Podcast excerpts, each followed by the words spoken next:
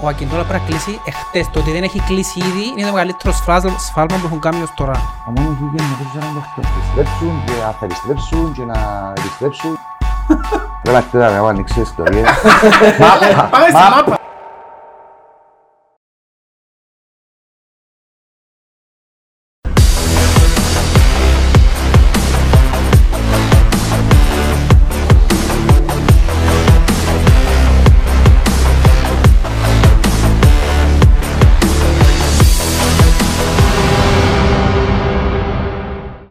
Σε φόρμα σήμερα, άσε το τηλέφωνο. Κάει αν καφριλίκι, καφριλίκι μπουλά. Ρε, τώρα ξεκινάει και γράφει. Ναι, εντάξει περιπέζεις τον κόσμο. Είστε μήνυμα και εμβρίασα τώρα, αλλά εντάξει. Τι, το απολύλα να κοινωνεί. Το απολύλα να κοινωνεί τον Ακιντόλα. Φίλε, εντάξει, ξεκινήσεις πόνο Ακιντόλα, είναι ένα θέμα το οποίο με καίει. Φίλε, είναι μόνο μάπα. Ας σου πω κάτι. Μόνο μάπα σήμερα. Ο Ακιντόλα πρέπει να κλείσει εχθές. Το ότι δεν έχει κλείσει ήδη είναι το μεγαλύτερο σφάλμα που έχουν κάνει ως τώρα. Ε, εχθές έπρεπε να έχει κλείσει. Όχι μόνο θα χάσεις τον ποιοτικότερο παίχτη του προαθλήματος, που να σου πω κάτι, δεν σου κόφτει να το χάσεις. Κόφτει με το νομικέι του ΑΠΟΕΛ. Εντάξει, και θα ανέβει επίπεδο. Τούτο είναι το πρόβλημα. Τούτο είναι το πρόβλημα. Δηλαδή δεν με κόφτει να πάει οπουδήποτε άλλο. Είναι επικοινωνιακό το θέμα. Εκτός του επικοινωνιακού. Είναι ποδοσφαιρικό. Εκτός του επικοινωνιακού. Είναι τσιαθκιό. Είναι και επικοινωνιακό και ποδοσφαιρικό. Διότι χάνεις και επικοινωνιακά που πες, OK, χέστηκε ο πλήστος κόσμος. Έτσι, εγώ είμαι οπαδός. Δεν θα πρέπει να απασχολεί τον προπονητή της ομονίας του επικοινωνιακού anyway. Εξάλλου είπα και πολιτική. Ναι, εννοείται. Αλλά αγωνιστικά, ρε φίλε, χάνεις εσύ έναν παίχτη του δέκα και κάνει τον άλλος. Εγώ καθαρά ποδοσφαιρικά, η Ομόνοια χάνει έναν παίκτη που δεν έχει παρόμοιο. Δηλαδή, που τους ακραίους της είναι ο μόνος που μπορεί να πάει ναι. στο ένας εναντίον ενός ναι, ναι. και να διεισδύσει. Ναι. Άρα δεδομένο ότι τούντο. Πάει Αρχάγγελο. Όχι. Δεν ξέρω. Δεν έχω εισάγει. Κατεμέναν όχι. Ξέρεις πράγματα. Όχι, άκου να σου πω. Άκου να σου πω. Οι μυστικοπάθειες του... Άκουμε, άκουμε, άκουμε, άκουμε. Επειδή έχω θέμα με αυτό το πράγμα. Επειδή διατελέσα συμβούλιο που ήταν ο Λάρκου προπονητή και ξέρω, γνωρίζω τον άνθρωπο. Πότε έκαμες, συντα... δέκα δώδεκα. Έχει συμπεραντήσει τον τελευταίο παράγοντα της Ομόνοιας που σήκωσε ντρόπια. Ρε, για τούτος που λάλλω. Για τούτος συγκεκριμένα. Για τούτος συγκεκριμένα. Του άθρεσα πως τον πολεμούσας είναι... Ε, όχι πολλά. Ε, πολεμούσα. Ε, τον πολεμούσα. Ας σου πω κάτι. Ας πω ποιον πολεμούσα.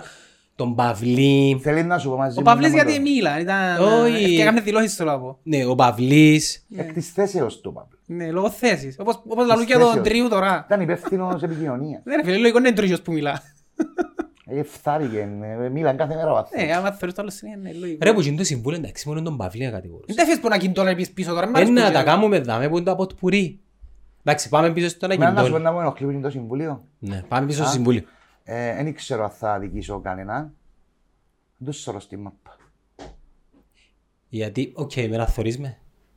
Εσύ έκαμε σε επιλογές.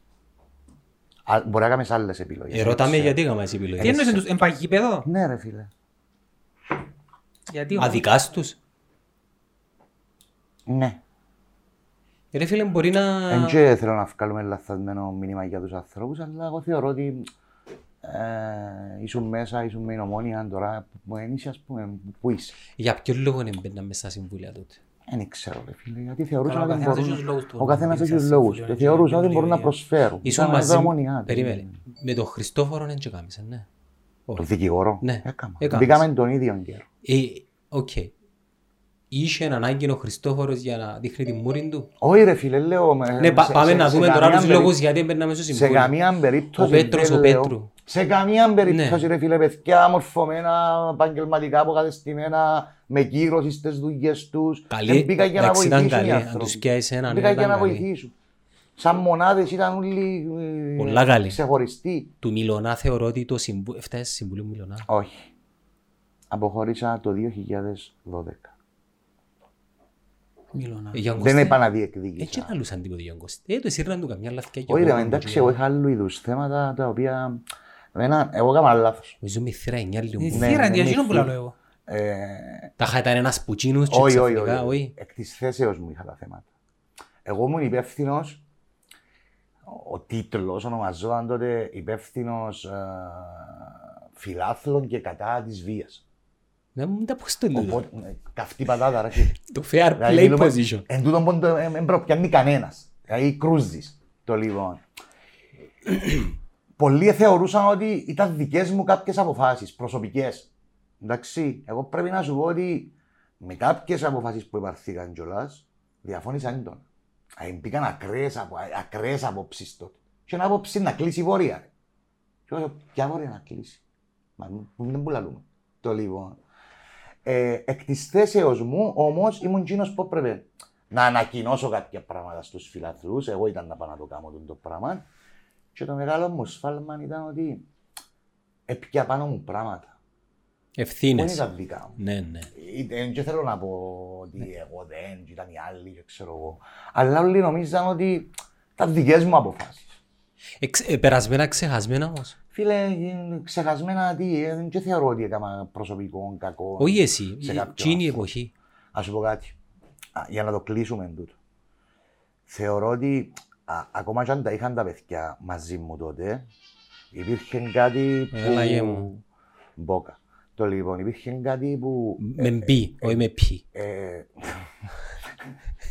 Εβίωσα το. Σκέφτηκε να σου λάλε Ρίβερ τώρα. Όχι, δεν φλέμε μαραντονικός, αρρώστος. Σε αντιστοιχεία, η Μπόκα είναι Ομόνια, η Ρίβερ είναι από έλα. Όχι, όχι, όχι. Σε ιδεολογία και λοιπά. Εντάξει, όμως εγώ... Η Ρίβερ είναι δεξί. Ναι, σε ιδεολογίες... Κάποτε ήταν. Όπως ήταν και από οι λίστες κάποτε οι πλούσιοι. Ναι, αλήθεια. Και τώρα είναι μεροκαμαθηκάριες όπως πολλούς. Αλήθεια, ναι. Το πράγμα αλήθεια. Είναι πόσο χρόνος είσαι. Είμαι του εβδομήντα έξι. Μεγάλος ρε, δεν του φαίνεται. Ναι, το ότι μου φαίνεται, άρεσε μου. Εσύ σου φαίνεται ρε. Το αρφός σου φαίνεται πιο μυαλός. Ο Μιτσής. Ο Λένος. Όχι ο Λένος. Ο Γιορκός. Ναι. Είναι ο Λένος ο Μιτσής ρε. Όχι, φαίνεται πιο μεγάλος, αλλά ο Γιορκός είναι και περίπου. Όπως και να έχει. Πέμας κατέληξε με το... Λοιπόν, εγώ εισέπραξα και κάτι άλλο όμως. Ότι παρόλο που μπορεί να τα είχαν μαζί μου, εκείνοι που με ξέραν, δηλαδή, και ήταν και η ηγεσία τους, είχαν μου και ένα respect. Αναγνωρίζαν μόνο για τη Λύκη. Ναι. Με τα παιδιά σαράντα οκτώ. Δηλαδή, εγώ ε, ε, κυκλοφορούν άνετα μπροστά τους. Δεν μπορώ να με βρίζανε στο Facebook, αλλά ένιωσα ότι δεν θα γυρίσει κανένα χέρι απέναντι. Όχι ρε, σε βρίζανε.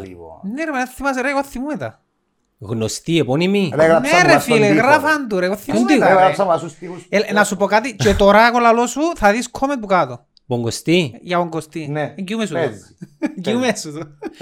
Με τα παιδιά αισθήρας είναι τα καλές σχέσεις. Δεν έχω ιδιαίτερες σχέσεις, όχι γιατί έχω κάποιον... Εν είχες ποτέ, εμιτσί. Ναι, με κάποιους δεν ήμουν ποτέ φίλος τέλος πάντων. Με κάποιους είμαι φίλος και θεωρώ ότι και τώρα είμαστε φίλοι... Αλλά ο αναπτήρας του είναι μόνο σαράντα οκτώ, αείδες το. Ο αναπτήρας μου είναι μόνο... Ο μόνο σαράντα οκτώ. Ο μόνο έχει εννιακόσια σαράντα οκτώ. Να μπορεί να... Ένας που να οδεί, να πει ότι είναι σαράντα οκτώ. Όχι, όχι. Καταρχήν να είμαστε... Εγώ δεν θέλω να με πιάει ο νόμος. Νομικά είναι και έτσι πράγμα. Ξέρω το, ναι, ναι. Νομοταγής. Φίλε, εγώ θέλω να είμαι στον νόμο, δηλαδή είναι... Λοιπόν, είναι της Ομόνιας που ιδρύθηκε το χίλια εννιακόσια σαράντα οκτώ. Με, τους, με τις ηλικιάς σου... Φράσου πολύ το πράγμα, σαν Μιχάλη.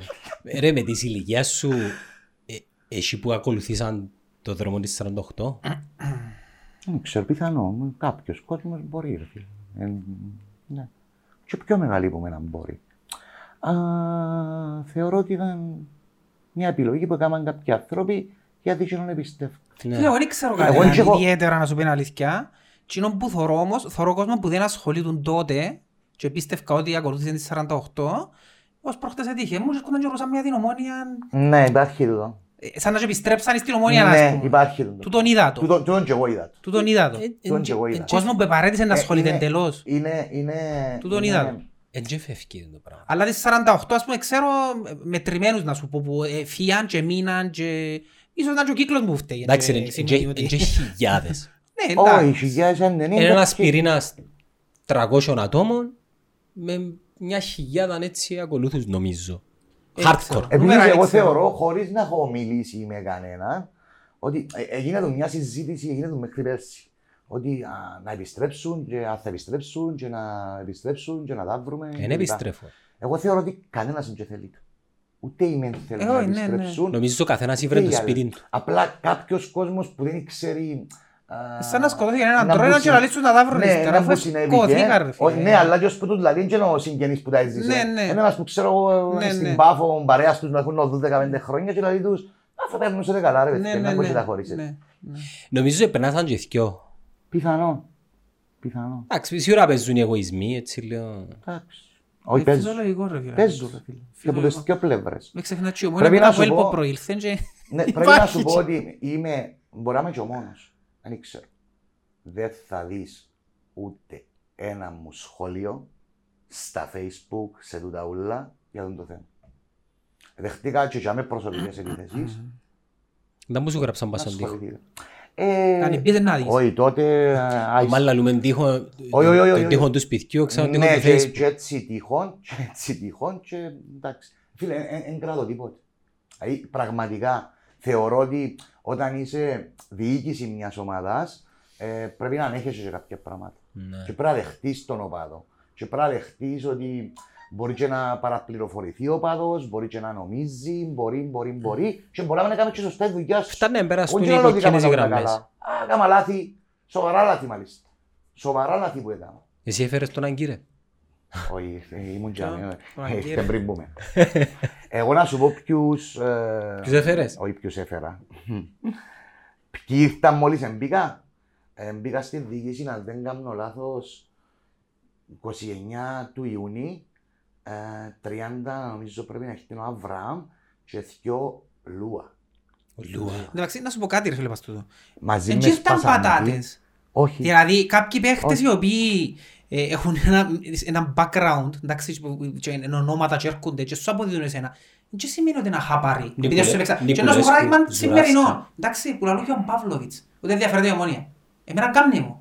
Ξέρω τον και τον παίχτη. Επέζε μες ένα προβληματικότατο από ελ. Και εμένα κάμνη μου... Εντάξει, οπότε λαλήθεια τον Αγκύρε. Ρε φίλο Αγκύρε που ήρθε... Δεν ξέρω, δεν είμαι παραγόντας της Ομόνοιας. Δεν ξέρεις. Όχι, όχι, υπάρχει τούτη εντύπωση και το που πήγα να σου πω πριν ότι επειδή ξέρω κάποιους ανθρώπους, νομίζουν ότι έχω και επαφή καθημερινή μαζί τους και ξέρω... Νομίζω η Ομόνια λέω εγκλειστό λόμπι τώρα. Φίλε, δεν είναι θέμα εγκλειστό λόμπι.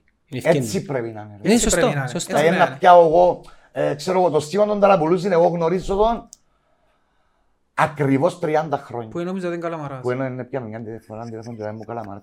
Που πολεμήθηκε. Που είναι μόρφου και βρίσκεις τα πολεμήθηκε. Ο Ταραπουλουζής δηλαδή. Το λοιπόν. Ξέρω τον ακριβώς τριάντα χρόνια. Ε, ποιος είναι τούτος. Το λοιπόν. Ο Σίμος ρε φίλε έναν παιδί. Ναι. Ενώ ο βεύθεος σκάουτινγκ. Ήταν στην Όρθος, ήταν στο Απόλλωνα, ήταν στην ΑΕΛ. Έκαμε βοηθός. Βοηθός. Νομονιάτικο ρε Κώστη. Ασχέτω. Εγώ ξέρω, αλλά ο άνθρωπος... Είναι σημασία ρε φίλε, αυτός κάνει δουλειά, το θεωρούσε ότι είναι δουλειά. Ωραία, εγώ δεν έχω πρόβλημα. Ναι, προέρχεται από οικογένεια που είναι ομονιάτες και ήταν ομονιάτης που αμύξεις. Τώρα είναι επαγγελματίας και μπορεί να πάει δουλέψει οπουδήποτε. Από και δούλεψε να μου δίποτε. Σήμος, όρι να με χαλάσα καμιά. Λοιπόν, νόμ πιω τώρα εγώ τηλέφωνο του άνθρωπων και να του πω «Έλα ρε φίλε, να μπω, πιάμε τον τάδε, έχουμε τον τάδε». Ξέρεις ότι υπάρχει την εντύπωση σε κάποιον κόσμο. Ότι, ξέρω εγώ, ο Τραν τώρα, να πάει στο Τραν. Να βάλω μουσική τώρα. Γιατί να πάω στο Τραν. Ρε, για να σου το κλείσω και νομίζω ξεκίνησα. Γιατί σε θεωρούν εχθρόν της Ομόνοιας, ρε φίλε, τώρα. Τώρα. Ανοίξεις κανένα φρόν το στόμα σου. Οκ, να πω το μία κούλπα μου. Mm-hmm. Επειδή πρώτον, ήμασταν ε, οι πρώτοι που το κάναμε σοβαρό βήμα των παιδιών της σαράντα οκτώ. Okay. Ε, φίλοι μου, μάλλον άλλο φίλοι μου, εννοώ, δεν εννοώ πως τη σχέση που έχω με τον Κωστή, αλλά παιδιά που ε, μεγαλώσαμε όπως οι Ομονιάτες μαζί, ρε, ήμασταν μια οικογένεια. Μα και εγώ κάτσαλα στο τραπέζι. Οι Λακαταμίτες, η Θέρα εννιά, και όμως Καζακέους μιλώ. Ναι, παρακαλώ. Επικαιρός είναι το μάστρος κατώ. Εντάξει ρε, φέρε μας δάμε, η ώρα μηνιά. He sent you up.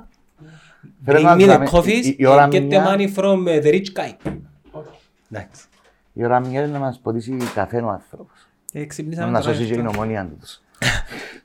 Είπαμε μου το. Το θέμα είναι επειδή είχες, εγώ ξανά πάσου, εντάξει, ευκάλλες εγωισμό και πίκρα. Πότε ρε. Μα δεν το καταλαβαίνεις, λαλώ σου το εγώ, σαν ο παδός, σου το λέω. Μα δεν εγωισμό και πίκρα. Λαλώ σου το εγώ, δεν αντιλαμβάνομαι.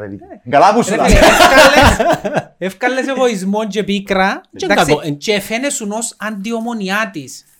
Το πράγμα ενοχλεί κάποιον. Έχει κάποιον κόσμο η Ομονία που δεν δέχεται αστεία. Ναι ρε φίλε, και εγώ ας το είχα πει κραμπολή που είναι ομόνοια, αλλά σε καμιά περίπτωση δεν θέλω άλλου πράγματα για την ομόνοια. Ειδικά το Ράντελα, ειδικά την δεκαετία. Άλλον η πίκρα, άλλος εγώ ήμουν πικραμμένος.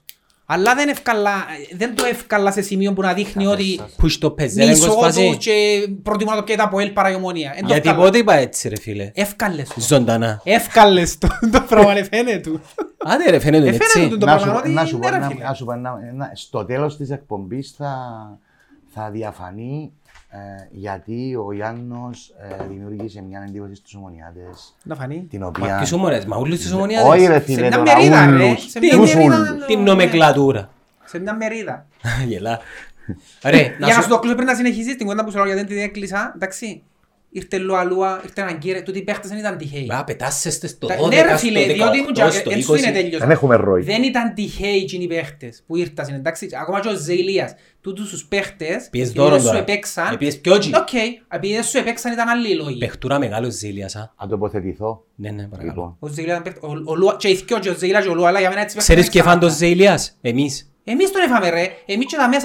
Ζεηλίας ήταν παίχτες. Ξανά είσαι έτσι παίχτες ρε, τούτοι οι παίχτες έπαιρναν στα ΠΟΕΛ, ήταν να πίνουν ρος το όνομα τους. Να σου πω για την τότε εποχή του Μιλτιάδη που λέμε και ξέρω εγώ, θεωρώ ότι ήταν πάρα μα πάρα πολλά καλοί παίχτες. Και πάρα πολλοί παίχτες. Ακούμε, αν εμείς δώσαμε μισό εκατομμύριο σε έναν παίχτη ο οποίος αξίζει διακόσια πενήντα και έπαιξε διακόσια πενήντα που αξίζει, και φταίει ρε φίλε. Εμείς Ε, ανεβάσαμε τις προσδοκίες. Ακριβώς. Εντάξει, με τούν τον τρόπο, να πήγαμε και δώσαμε λεφτά. Ρε, εγώ ερώτησα παίχτη της Ομόνοιας. Κυπραίο.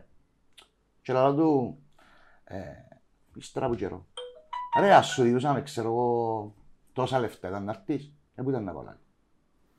Ήταν μισά που ήταν. Εν τούτον που κάνει το ρολάκο ίσως. Το λίγο, ναι. Που πουλάμε για κιντόλα, ας πούμε.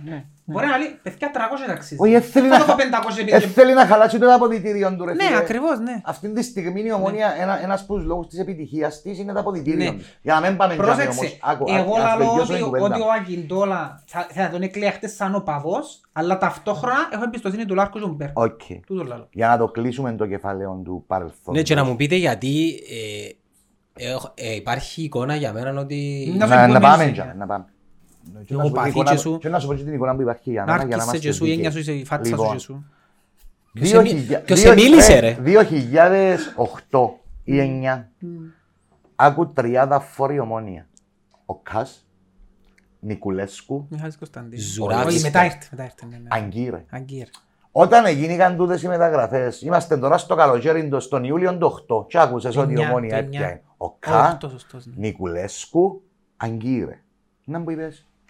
Να μου πεις βελτάρες που κάνουν. Κάνουν Παναήρη. Ρε, κλείαμε θέσεις για μάντε λίγο. Φίλε, εγώ θυμούμαι συγκεκριμένα. Ρε, όταν άκουσα ότι πιάμε και μου πήγαινε στο αεροδρόμιο, γιατί ξέρω εγώ, ο κύριος Τάκης Λεμονής είπε ότι αρέσκουν του Λουαλούα τα πράγματα. Ήταν ιδέα του Λεμονή, πρέπει να σου δουν το πράγμα. Με το αεροδρόμιο. Το λοιπόν. Και αρέσκουν του Λεμονή και ξέρω εγώ και λαδούς εγώ. Τέλος σου το είπε. Έλα, Κωστά. Όχι, είναι εμένα που το είπε. Είμαι το του πρόεδρου φαντάζομαι. Μάζεψε τα παιδιά και κλείσε το αεροδρόμιο, ρίξτε το κάτω. Ρίξτε το, να πέσει το αεροδρόμιο. Να πέσουν τα τσιμέντα. Θα πέσει το αεροδρόμιο. Ξεκίνησα, ήμουν στον Πρωταράν, ξεκίνησα να πάω στο αεροδρόμιο και μες στον δρόμο νόμιζες ότι παίζει η Ομόνοια Ευρωπαϊκό, σημαίνει σάπε και Βιέννα. Το λοιπόν, τον Πρωταρά, λοιπόν. Όταν πήγαμε και πέσαν το αεροδρόμιο, την άλλη μέρα λέει μου «Επίδε και πάνω και κουμπαντάρετε τίποτε και να πιερώσουμε». Τρεις χιλιάδες κοντρών κομμαντάρες. Κι όννα κομμαντάρω, λέγουμε. Κι όννα κομμαντάρω. Αφού είχε φιλάθος, πώς με αφήναν να πιάμε τους παίχτες, να θέλαν και να τους πιάνε. Ο Χριστός ήρθε και την χρονιά. Ω, ήταν που πριν ο Χριστός, ήταν υπεύθυνος και την ημέρα μου τσαπή για τα, ξέρεις, τα δικά του. Λαλή μου, στη λαλή μου, να είναι κλειδωνούμε, να πιερώσουμε πολλά λέγια προς τίγο. Και έπαιτε το λαό του. Κάμε και δημοσιογραφική μου την... Ρε, μόνο έναν άτομο θυμούμαι εγώ εναντίον των πραγμάτων της εποχής. Θυμάσαι έναν παιδί μες στο Κιφίνες που έγραφε... Δεσσάρι. Όχι, άλλος, ένας άσκος και κράζαν τον ούλι ρε φίλε. Και είναι Ομονιάτη και ξέρω λένε τους παιδιά καμνούσαν πράγματα που είναι με πλάνο που είναι... Ο Μακαρίτης ο Ηρακλής. Είχε έναν παιδί θυμούμαι κάτι άλλο ήταν το όνομα του. Διατέλεσαν υπάλληλος μου ο Ηρακλής μου. Χατζαράπης. Ναι. Όταν είχα internet καφέ... Δεν μπορούσα να το παράτησα. Ο Έρη. Ο... Εαρ, κάτι έτσι. Έφτασα τον εγώ. Γιατί πρέπει να σου πω ότι εγώ έζησα, είχα δραστηριοποιήθηκα επιχειρηματικά ε, των καιρών της Βασιλείας του εμ άι αρ σι. Τι εννοείς για δραστηριοποιητικές επιχειρήσεις? Είχα ίντερνετ καφέ που τους πρόβλησε στην Κύπρο. Άντε ρε. Καλό. Φέρα το ίντερνετ στην Αυθούπολη και στην Λακατάμια. Ρε είχα είκοσι κομπιούτερ. Μιλάς τώρα η Αυθούπολη και η Λακατάμια δεκαετία του ενενήντα ρε φίλε. Όχι, ναι, ναι, τέλει. Μιλώ σου το ενενήντα... Θυμούμε τον Άπαρο. οκτώ, ενενήντα, οκτώ. Το άλογο, θυμάστε το. Ποιον άλογο? Έφτασε το άλογο δίπλα από η Μομπίλ. Τον Άπαρο. Άλογο, κανονικό με τέσσερα πόθηκια. Ναι, ρε, δίπλα από η Μομπίλ την παγιά. Α, μα μέσα στο κάμπο που λέει. Ναι, ναι, ναι. Δίπλα από η Μομπίλ την παγιά. Ένας δρόμος μονής κατεύθυνσης. Ξέρεις τα περιοχή μιλήσκης στη Λακαταμία. Μετά, πάνω Λακαταμίτης. Πάνω Λακαταμίτης. Πάνω Λακαταμίτης είμαστε εμείς οι λαϊκοί ρε. Είσαι κάτω. Τότος είναι στο περιοχή Κουλουράτου και τούτοι νομίζω είναι το Κολοράτο. Γι' αυτό που λέει εσύ στον Κουλουράτο. Γι' αυτό το λέει ρε φίλε. Είναι περιοχή που έχει μια εκκλησία αν χρυσοκουλουριώτησα και γι' αυτό. Το Κουλουράτο είναι τα δυτικά πρόστια. Εμείς οι λαϊκοί ονομάζουμε υπήρχε πάντα κάτω Λακατάμιας με πάνω Λακατάμια. Οι κάτω Λακαταμίτες θα θεωρούνταν λίγο πιο χαϊκλέ ας πούμε. Ήταν πιο κοντά στην πόλη. Εμείς είμαστε στη Δευτερά. Στο ξέρεις. Κοντά στους συνοικισμούς. Ρε γι' αυτόν εγώ λαλούν το πάντα ότι δεν γίνεται η Λακατάμια, ένας από τους μεγαλύτερους δήμους, να μην μπορεί να ξορτώσει μια ομάδα που μπορεί να βγει στην πρώτη κατηγορία. Έχεις τρεις ομάδες ρε η Λακατάμια. Ρε, καρχάς έχουν δύο ομάδες για αριστερή. Ρε, ρε, ρε, ρε. Δάμε στη Λακατάμια, εσμίξαν οι αριστεροί μεταξύ τους. Γιατί δεν εσμίξαν ποτέ οι άλλοι με τον όλο, γιατί το ξέρω. Καταρχήν δεν γνωρίζεις την ιστορία. Θέλω να μου πεις τι σημαίνει αόλ. Αθλητικός όμιλος Λακατάμιας. Ενωμόνια Λακατάμιας που είναι. ΑΟΛ τι σημαίνει ρε φίλε? Ε, σημαίνει... Όταν έγινε ο ΑΟΛ το χίλια εννιακόσια ογδόντα πέντε έγινε. Ένα θυμε το ΑΕΝΑ μπαίνει, ξέρω ότι το άλλο είναι Ομόνια Λακατάμιας. Ας σου πω εγώ που ξέρω. Το ΑΕΝΑ μπαίνει. Ας σου πω εγώ που ξέρω. ΑΕΛ, Ομόνια. Αν ΑΕΛ το πρώτο. Το δεν το ξέρω. Άκου την ιστορία. Το χίλια εννιακόσια ογδόντα πέντε έγινε και για πρώτη φορά. Άφησμα να σου πω ρε. Η ιστορία της πόλης μας τούτη. Το χίλια εννιακόσια ογδόντα πέντε έγινε για πρώτη φορά η τέταρτη κατηγορία. Αποφάσισε η ΚΟΠ. Εντάξει, να κάνει τέταρτη κατηγορία. Τούτες σου λες οι ομάδες στο αγροτικό. Και είπες σε κάθε ομοσπονδία ότι στείλ μου τις τέσσερις καλές ομάδες να μπουν στην τέταρτη κατηγορία. Δεν είχαν αγώνες για να μπουν. Ήταν, επιλέξαν οι ομοσπονδίες. Τότε οι δύο ομάδες της Λακατάμιας ήταν και οι δύο καλές, οι άλλοι ήταν καλύτεροι. Αλλά είπαν τους η ομοσπονδία, η ΠΟΕΛ, αν θέλετε να σας βάλω στην τέταρτη κατηγορία, πρέπει να σμίξετε. Και σμίξαν. Και έκαναν τον ΑΟΛ. Ήταν η ΑΕΛ και η Ομόνια και έκαναν τον ΑΟΛ, που σημαίνει ΑΕΛ. Ομόνια Λακατάμιας. Είχε Ομόνια Λακατάμιας μόνο. Ναι. Είχε ένα ΑΕΛ πάνω Λακατάμιας και Ομόνια κάτω Λακατάμιας. Το λίγο. Εντάξει, εγώ στον ΑΟΛ που τον εγνώρισα από τον πολιτισμό. Να πάμε και τζαμέ. Αλλάξαν το, οκ. ΑΟΛ σημαίνει αθλητικός όμιλος. Εντάξει. Λοιπόν, πρέπει να σου πω ότι για πάρα πολλά χρόνια δεν έδειξε ένα παιχνίδι μεταξύ μας. Και που ήταν η σκληροπυρηνική. Η δική μας. Η δική μας. Οι δικοί μας μιλούμε ότι... Αφού ήταν η χόρκατη πάνω ρε, εμείς είμαστε πιο... Αφήγουμε να πάμε και ομάδα μάτσο κανεί. Ρε, θέλει να σου πω άλλη μπόμπα. Άλλη μπόμπα.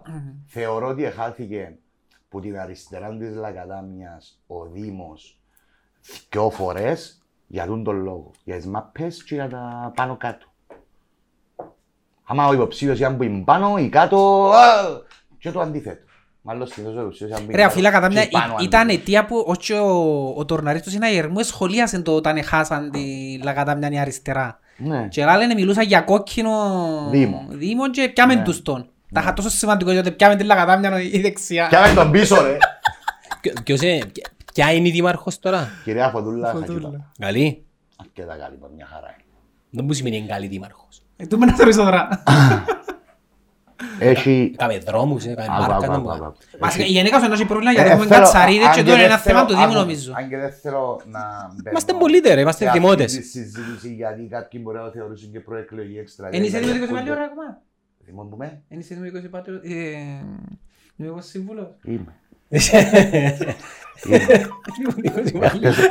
Εχτες μιλούν με ένα φίλο μου και ρωτάμε αν μπορώ να πάω, ξέρω εγώ, αύριο με Ολυμπιακό Μπυρό και όταν να πιω συνάδελφον τον Βαγγέλη τον Μαρινάκη, Δημοτικό Σύμβουλο Μπυρεά.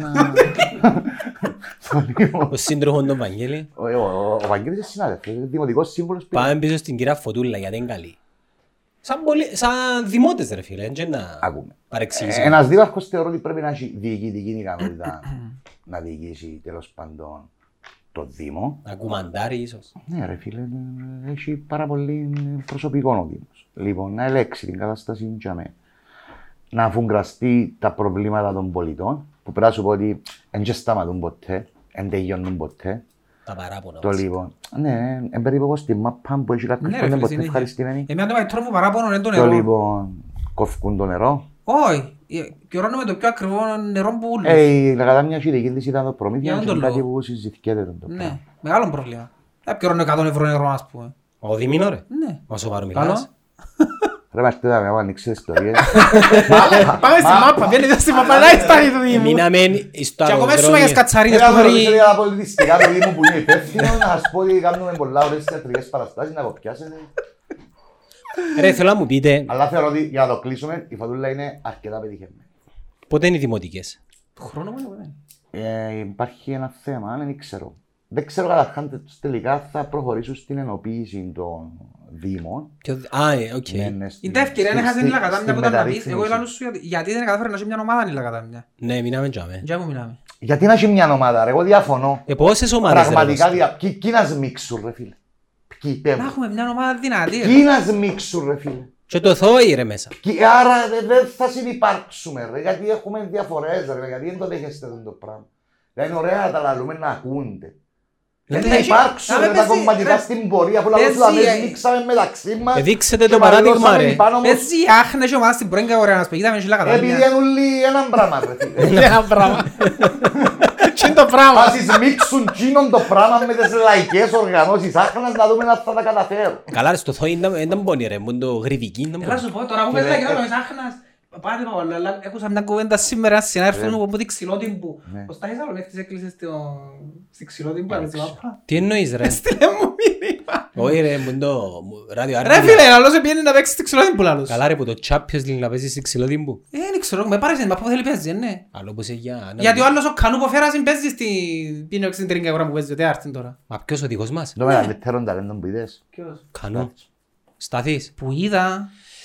Πού έζεις? Νομίζω εντώνε... Πού έζεις, αν ναι, γιατί έζησα τον.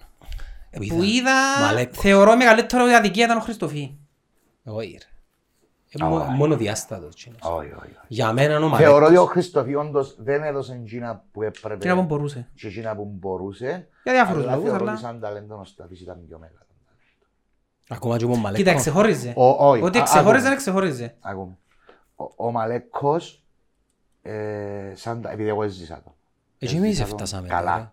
Έζησα τον... Εμείς έφτασαμε την πρώτη μέρα... Εμένα μου έκαμε εντύπωση είναι έναν πράγμα στον Μαλέκο όταν τον είδα. Ο Μαλέκος εμπήκε στο πρώτο του παιχνίδι με την πρώτη ομάδα και είπε «Ε, θα ξαναφύγω». Ήταν και εμπήκε σε μια καλή νομονία. Και θράσος. Και «Ε, θα ξαναφύγω». Εγώ έτσι κρίνω τον παίχτη. Και τώρα τους μητσούς θεωρώ ότι είναι πολλά μεγάλη ευκαιρία που τους δίνεται να μπουν σε ομάδα που κάνουν πρωταθλητισμό. Μα έχουν ε, ε, μια ευκαιρία... Μα είπε τον Μαλέκος πρόσφατα την κουβέντα, ότι άμα τον βάλεις το Μιτσέ να παίζεις με καλύτερους του... Φίλε, ο Μαλέκος ήταν για πολλά μεγάλα πράγματα. Ε... Λάθος αποφάσεις, είπε λαλίτα και ο ίδιος. Ε, ναι. Και θεωρώ ότι δεν είναι ακριβώς όπως... Και ο Στάθης σωστές αποφάσεις. Πέμω. Ο Στάθης σωστές αποφάσεις. Πολλά σωστές. Νομίζω η ιστορία αποδείξε. Όχι, δεν το αποδείξε η ιστορία ακόμα. Τι εννοείς ρε, έχει εφτά πρωταθλήματα. Όχι, κοιτάξε. Το αν πιάνω πρωτάθλημα στο ΑΠΟΕΛ, ρε φίλε και εγώ να πάω στο ΑΠΟΕΛ, θεωρούμε πρωταθλητής. Με το πώς πιάνονται τα πρωταθλήματα στο ΑΠΟΕΛ. Πού έπρεπε να πάει δηλαδή? Να πάει να πιάει πρωτάθλημα άλλο, να πιάει στην Όρθος, να πιάει στο Απόλλωνα, να πιάει πρωτάθλημα στο ΑΠΟΕΛ. Πρωτάθλημα στο ΑΠΟΕΛ πιάνει και ο άλλος και ο Κωστής, είναι προπονητής τους, είναι πόνοι. Μην μου λες τώρα ρε φίλε. Αλήθεια ρε. Ε, στο ΑΠΟΕΛ ποιος πάει πιάνει πρωτάθλημα ρε. Δεν πελάρες δηλαδή. Αν δεν έπαιρνε ο Στάχης στα Απόλλωνα ήταν να πιάνει τα πρωτάθληματα από ελ πάλι, του μου λαλείς. Είναι επειδή και ο Στάχης και πιάνε τα. Ναι, αλλά για το Στάθη εφάνηκε ότι ήταν μια σωστή επιλογή επειδή είτε έτσι είτε άλλος πώς έπιανε τα πρωτάθληματα. Πού έπρεπε να πάει. Αγωνιστικά μεν που εξασφάλισε μέλλοντος και λοιπά, λεφτών και λοιπά, ναι ήταν σωστή. Καλά ήταν πάλι ο Μίνισκι. Για μένα ήταν λάθος. Ρε, εντάξει, εγώ όμως θεωρώ ότι συμπεριφέρθηκε σωστά μετά τη μετακίνηση. Ναι, έκαμε κάποια καφριλίκια. Έφυγε μπας στη φυσούνα και φώναζε... Εν είπε τίποτε για νομονία. Άνθρωπο που έπαιρνα με το σκούτερ και διακινδύνευα τη σωματική μου ακερότητα δεκαπέντε χρονών μωρό. Εν άνοιξε το στόμα του να πει... Εν είπε για νομονία. Εν είπε πελάρες, ναι. Δηλαδή να προκαλέσει τον κόσμο. Να σου πω κάτι, εμπαράξενο και ο χαρακτήρας του το πράγμα. Ξέροντας ο χαρακτήρας του. Ε, ναι, ναι. Όχι. Ο Στάθης ο νεκρόν έπαιρνε. Όχι. Εκτός γηπέδου. Ναι, έπαιρνε. Εκτός γηπέδου. Πουνιάρες και ο κόσμος, ας πούμε. Πότε πουνιάρε ρε. Πότε πουνιάρε. Γιώ, αρφόντο που λέει. Ρε, πιάμε στη Τσεχία και θυμάσαι να... Εγώ ξέρω τον που... Εγώ ξέρω τον που... Δεν ξέρω, τριών, τεσσάρων, ο αρφός του Παντελής ήταν διπλανός στο σχολείο.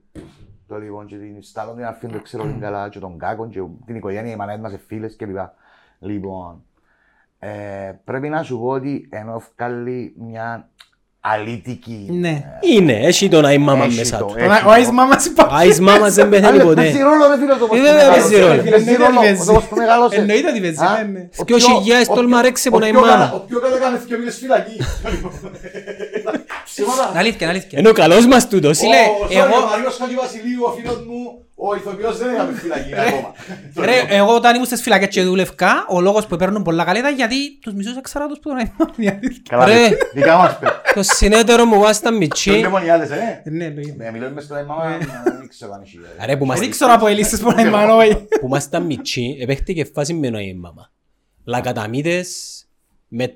που αιμάνουν.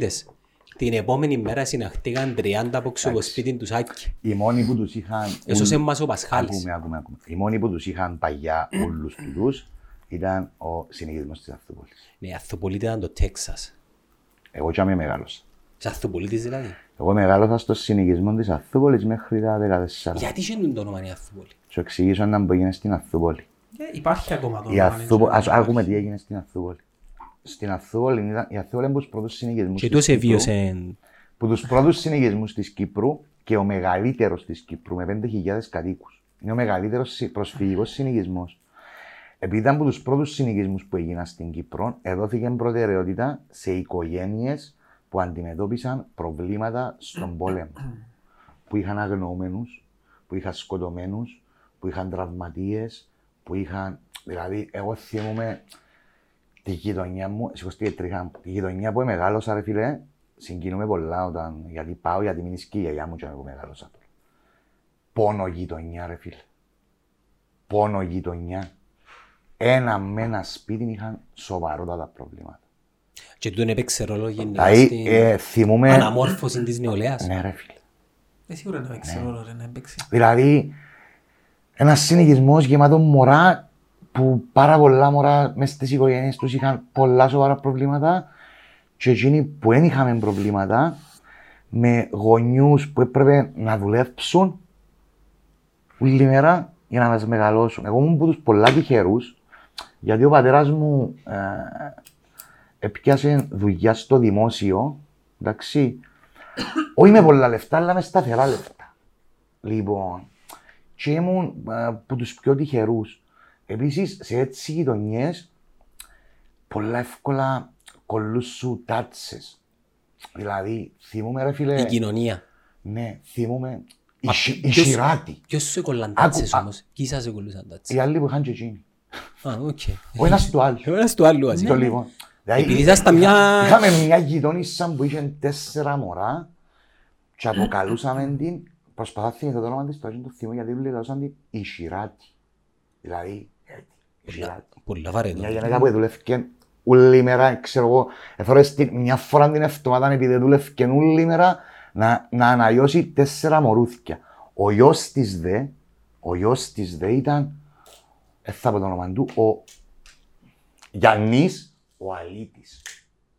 Γιατί να μποκάμνε να γύριζε όλη μέρα, ανυπόλυτος, ξέρω εγώ, εμπόρει επειδή είναι κράτει λεφτά να πιάζει ένα τσίπιτος μπομπακάλι κρυφά. Και πράσου βοήθος ο άνθρωπος οδήγησε τον η κοινωνία να γίνει... Θέλω να πω αλήτη, φίλε, γιατί οδήγησε τον η κοινωνία να, να πιέει μην... τον λάθος δρόμο, γιατί αφού όλοι θεωρούμε αλήτη, όλοι θεωρούμε κλέφτη, όλοι θεωρούμε... Το λίγο. Είναι... Και πρέπει να σου πω ότι εμένα, όπου με δει, χαιρετάμε και μιλάμε με τον καλύτερο τρόπο, άκου γιατί.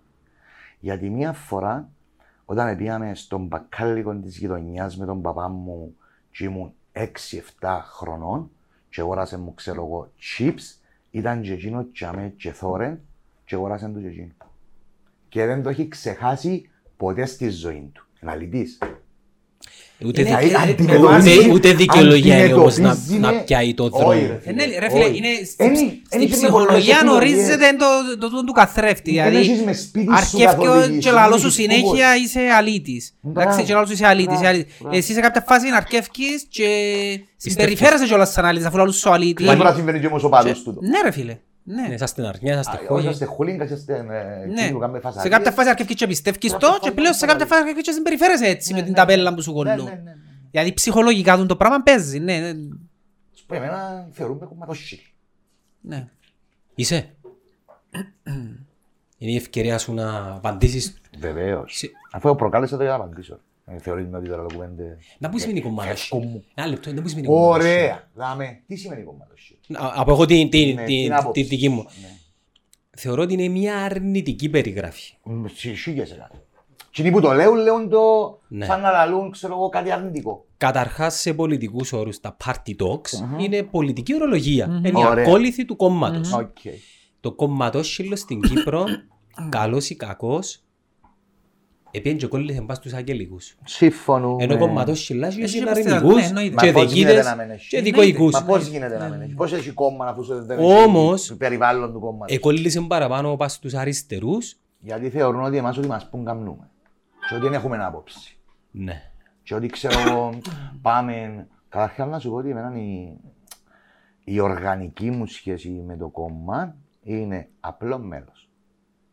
Είχα πολλά ψηλά το κόμμα παγιά ρε. De, να, να πάμε και καμιά θέλεις. Δεν συμμετέχω δηλαδή σε σώματα του κόμματος εκεί που παίρνονται αποφάσεις. Είμαι απλό μέλος του κόμματος. Το λοιπόν ε, και αζά στείλα κατά μια. Ε, όταν ήμουν στην Νεολαία είχα και διατέλεσα και πρόεδρος της φοιτητικής παράταξης των τόπων που ήμουν και μέλος του κεντρικού συμβουλίου της ΕΔΟΝ και της γραμματείας του φοιτητικού κλπ. Εγώ διαχωρίζω το εξής. Όταν συμμετέχεις σε κόμμα ή οπουδήποτε και συμμετέχεις, πρέπει να δέχεσαι ένα πράγμα. Ότι θα πρέπει να πειθαρχείς σε κάποιες αποφάσεις της πλειοψηφίας. Αν θέλεις να συμμετέχεις ενεργά. Αλλιώς μην ίσκεις έξω και παίρνεις τις δικές σου αποφάσεις. Όπως εμείναμε εμείς. Εντάξει, ναι, και παίρνεις τις δικές σου αποφάσεις. Εγώ, αν θέλω να συμμετέχω και αν θέλω να ακούγεται η φωνή μου, ε, πρέπει να δέχομαι ότι. Αν γίνον που πω τελικά δεν επικρατήσει, δηλαδή εγώ θέλω να κατεβούμε με υποψηφίον τον Κώστα Λαντρονίκου και το κόμμα να αποφασίσει τελικά ότι είναι ο Γιάννης Οκράν, ε, έχω δύο επιλογές. Ή αποχωρώ από το κόμμα ή στηρίζω την επιλογή του κόμμα. Άρα μια φιλοσοφία take it or leave it φάση. Εντάξει, άκουμε. Λοιπόν... Εν το ίδιο και με την κυβέρνηση ρε φίλε, το κράτος, σαν να μπορείς επειδή δεν σας αρέσει και ο Αναστασιάδης. Δηλαδή, είμαστε τρεις ζάμε και κάνουμε μια εκπομπή και πούμε ότι να φέρουμε καλεσμένον τον Ανδρέα. Ε, αν εμείς και θέλουμε τον Αντρέα και εσύ τον Γιώργο να με φέρουμε τον Γιώργο να πραφείς. Είναι το ίδιο ρε. Έτσι είναι. Είναι το ίδιο, νομίζεις ότι είναι το ίδιο. Δηλαδή, ενώ εμένα με θεωρούν κομματόσχυλο, η Φόξο, ο Κώστας, να μην μπορεί να με θεωρεί κομματόσχυλο. Εντάξει, το λοιπόν. Και στο κόμμα να με θεωρούν αντιδραστικό. Δικαιούσε να έχεις διαφορετική άποψη βασικά μες στο κόμμα. Αλλά οφείλεις να ακολουθήσεις την πλειοψηφία. Να ακολουθήσουμε τις απαραίτητες διαδικασίες. Περίμενε. Να ακολουθήσουμε την πιο έντονη άποψη. Πού εμπώνεσαι. Εννοείται. Ωραία, να σας πω. Να σου πω, μην ίσκεις λα κατά μια πόσα χρονιά. Πόσα χρονιά που γεννήθηκα. Δεν σε κάνει να φορά να ψηφίσεις. Όχι. Δεν σου κάνει να φορά να ψηφίσεις. Εντάξει, ας πούμε ένα λεπτό, ένα λεπτό, ένα λεπτό. Δεν έχουμε το σύλλογο, δεν κομπεραθρόν πολλά να γιώσαν με τέτοια μια φορά να έψηλες. Να ακολουθήσουμε τις απαραίτητες διαδικασίες για να δούμε να θα έρθει ο Ανδρέας. Ποιος είναι ο Ανδρέας? Ποιος είναι ο Ανδρέας, ποιος που ήταν να φέρουμε την Ανδρέας. Actual Ανδρέας. Ποιος είναι ο Ανδρέας, λέμε. Οκ, διάς μου πάσαν τώρα. Τον καιρό που έκαναν την προεκλογή των προσωμόνια δημοκρατικές διαδικασίες, να πάμε να απευθυνθούμε προς τους πιθανούς ψηφοφόρους. Θυμάσαι την κουβέντα με το...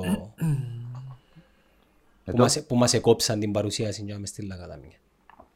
Ποιος? Ξέρω εγώ ποιος. Θέλω. Ανείς μου... Το ανώτατο Σοβιέτ. Βαριά ακριβίας. Το ανώτατος Σοβιέτ. Επειδή οι μάρτυρες... Χιλέο φάρσονα. Άκουμε. Επειδή οι μάρτυρες. Επειδή οι μάρτυρες. Είναι σχεδόν όλοι. Στην άλλη πλευρά από αυτή που βρίσκομαι εγώ τώρα. Θέλω να τους ρωτήσεις έναν προς έναν τι έκαμε εγώ στον Βασιλίδη. Εν και λάλλω σε εσένα να μου πεις εσύ να μου κάνεις. Επειδή είχα σου πει, πει Παγιώτη... Εντά εγώ είμαι πιο κομμάτος σύλλον που μένα, άμα εγώ δεν έκανα αυτός έκανα. Εντάξει, οκ, διασφάλιζες τη θέση σου. Τώρα πάμε... Άκουμε, κάποιοι διαφωνούσαν ότι έπρεπε να μετατραπεί ο σύλλογος και αμέσως δουν το πράγμα. Εγώ έλεγα ότι δεν υπάρχει κανένα πρόβλημα, όποιος θέλει να έρθει να μιλήσει. Γιατί να, γιατί να δημιουργηθεί τούτη κουβέντα. Φίλε, επικρατήσουν το πράγμα. Μα μες στην αριστερά πάντα επικρατούν το πράγμα. Εγώ μάλιστα επιδίωκα να αρχίσαμε να μιλήσεις. Είμαι σίγουρος. Γιατί να σου πω, γιατί να μπω χωρένα. Εγώ τι θέλω για σας. Άιστο να πούμε να μπουν να μας πούν. Έπαιξες το λίγο έτσι διπλωματικά. Είναι η πιο δημοκρατική αριστερά. Ρε να έρθουν να τους κάνω ερωτήσεις. Να μου πούν πώς θα διοικήσουν. Να μου το πούν εμένα μπροστά μου πώς θα διοικήσουν. Και αν με πείσουν, θέλω να σου πω κάτι. Και εγώ επειδή είμαι... Ναι, όποιες έκανες μας και καλό. Όχι, να σου πω κάτι άλλο. Να μου ψήφισα εγώ στις εκλογές, ξέρεις. Ω. Δεν το ξέρεις, αφού μου να δω σύλλο. Ε, λογικά, έπιες ένα δεκατρία δύο. Άρα μην έχεις γιατί ακόμα το σύλλο. Ή όχι. Επίσης, είναι και κινδυνεύω να με αποβάλουν που το κόμμα τώρα που να μαθεύει. Φανταζώ. Ψήφες βάλαν ήδη. Άρα, όχι, όχι. Όχι, θα πω ποτέ ψέματα ψήφισα τον Νικόλα. Μα γιατί είναι σκοτεινά δωμάτια του. Δεν έχω πρόβλημα να πω ότι ψήφισα τον Αντώνη, τον Τσικολίν που ξέρω εγώ ψήφισα. Πολλά καλό μωρό ρε φίλε. Το Σάββα τον Αφόν δεν τον ψήφισα, είπα τον μπροστά του. Ο Σάββας ήταν μέσω συνδυασμό ρε. Το λοιπόν, δεν τον ψήφισα, κι άλλοι τον ψήφισα. Δεν έχω πρόβλημα, ούτε νιώθω ότι θα μου φωνάξει κάποιος και θα μου πει «Μα σοβαρά ρε εγώ τι ψήφισες τους τούτους». Ένιωθα ότι Ε, κάποιοι που γίνουν τους ανθρώπους μπορούν. Τον Αντώνη, ας πούμε, έζησα τον τότε στον μπάσκετ που είχε αναλάβει, αν θυμάσαι. Ναι. Και εγώ είχα μια άλλη θέση στον μπάσκετ τότε και έζησα την προσπάθεια του.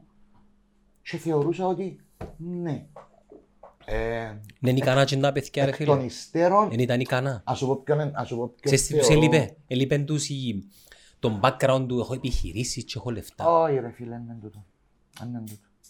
Θεωρώ ότι τότε ε, αντιληφθήκαμε κάποιοι, μάλλον εγώ αντιλαμβάνομαι, δεν εσείς πάντα αντιληφθήκετε, ότι η Ομόνια είναι ένα αγάπη που θέλει. Τι, δικτατορία. Όχι ρε φίλε, λεφτά. Η Ομόνια θέλει ένα λάρκο για μου. Όχι και λεφτά ρε φίλε, η Ομόνια ήταν κλειστή, όποιος δηλαδή το αντίθετο δεν είχε γνωρίσει ρε φίλε, πραγματικά. Μα εφάνηκε, anyway. Εφάνηκε, anyway, μα εν τω μεταξύ είναι ήδη έγκληση. Δεν θέλει αγάπη στιγμή. Ήταν αγάπη να ιστόκουμε, ούλη αγάπη. Δεν είναι αγάπη που θέλετε. Δυστυχώς, εφτάσαμε την ούλη μαζί. Όχι, έφερα ακούστηκε πως όλοι μαζί τα φάγαμε. Έναν ούλη μαζί. Τι είναι οι ούλοι που νεκατωθήκαμε. Τι είναι οι ούλοι που νεκατωθήκαμε. Ναι, ναι, έχουν καθώς το ευθύνη του. Όλοι την εφτάσαμε εκεί που την εφτάσαμε. Και πλέον την εφτάσαμε σε ένα σημείο που η αγάπη μας δεν ήταν αρκετή για να τη σώσει. Και πρέπει να γίνουν άλλα πράγματα. Τα οποία όμως θα υπήρχε το πρόβλημα με τα παιδιά της, της Ομόνιας σαράντα οκτώ, αλλάξε όνομα είκοσι εννέα Μάη. Να μιλούμε με τα πλαίσια του νόμου είπα. Ναι, τούτο προσπάθειο είναι πως ευκάλαν τώρα είκοσι εννέα Μαΐου. Ρε, δεν τον ευκούμε εντάξει. Όχι, ναι, δεν ευκούμε κανέναν και ενασχολούμε πραγματικά. Τούτος ήταν ο λόγος που θεωρήσαν ο μεγαλύτερο ότι είναι ok. Είπαν ότι ναι να αλλάξει το καθεστώς, αλλά το πρόβλημα τους ήταν ότι εγίνηκε πάλι κατ' επιλογή του, του βαθέως κράτους, ας πούμε, της αριστεράς. Ωραία. Και δεν εγίνηκε okay. δημοκρατικά. Τούτο είναι το πρόβλημα τους. Θέλω να μου απαντήσεις, έχω και εγώ να σου κάνω κάποιες ερωτήσεις.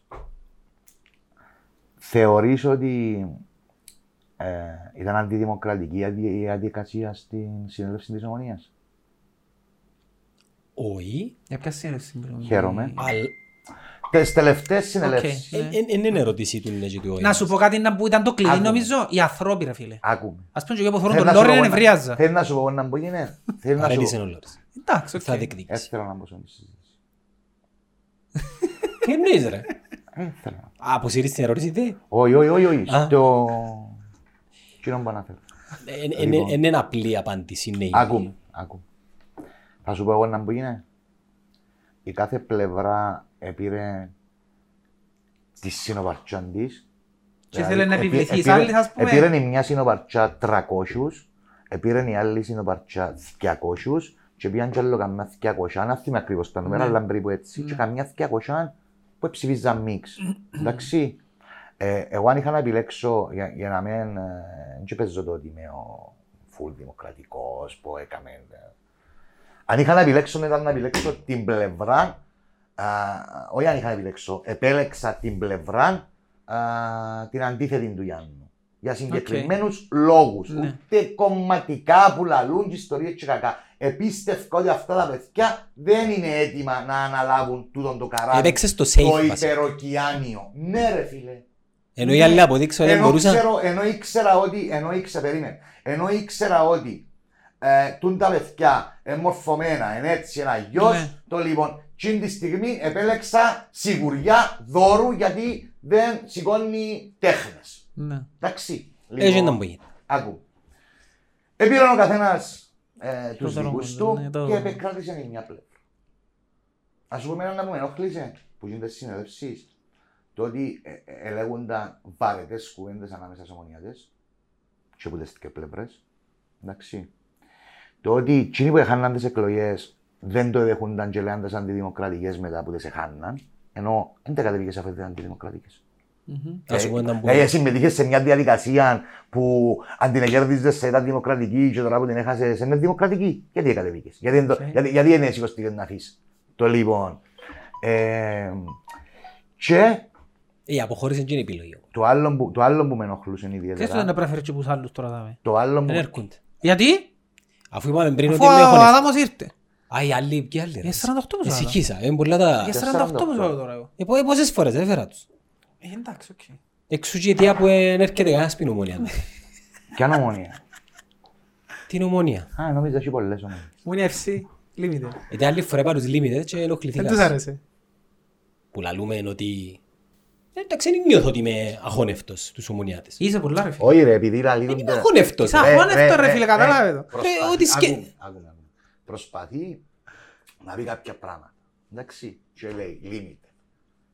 Μπροστά μου θα πει limit. Εντάξει, αγιώς να αρκέψουν να λούδε, να πω limit, να πω limit, να ορθώσει limit, να όλοι limit. Νομίζω ο λόγος που λέγεται για να τους ξεχωρίσουμε γιατί εθιομόνοι έτσι... Γι' αυτό λαλούμε και είναι άλλοι σαράντα οκτώ. Γι' αυτό ρε, για να σιριλάγει, ας επερλάνει λίγο. Εγώ για να τους ξεχωρίσω, εμένα δεν με ενοχλεί. Νομίζω ότι να με περλάνει. Αλλά εγώ για να τους ξεχωρίσω, λαλό είναι σαράντα οκτώ και η limit. Για λόγους καθαρά να το...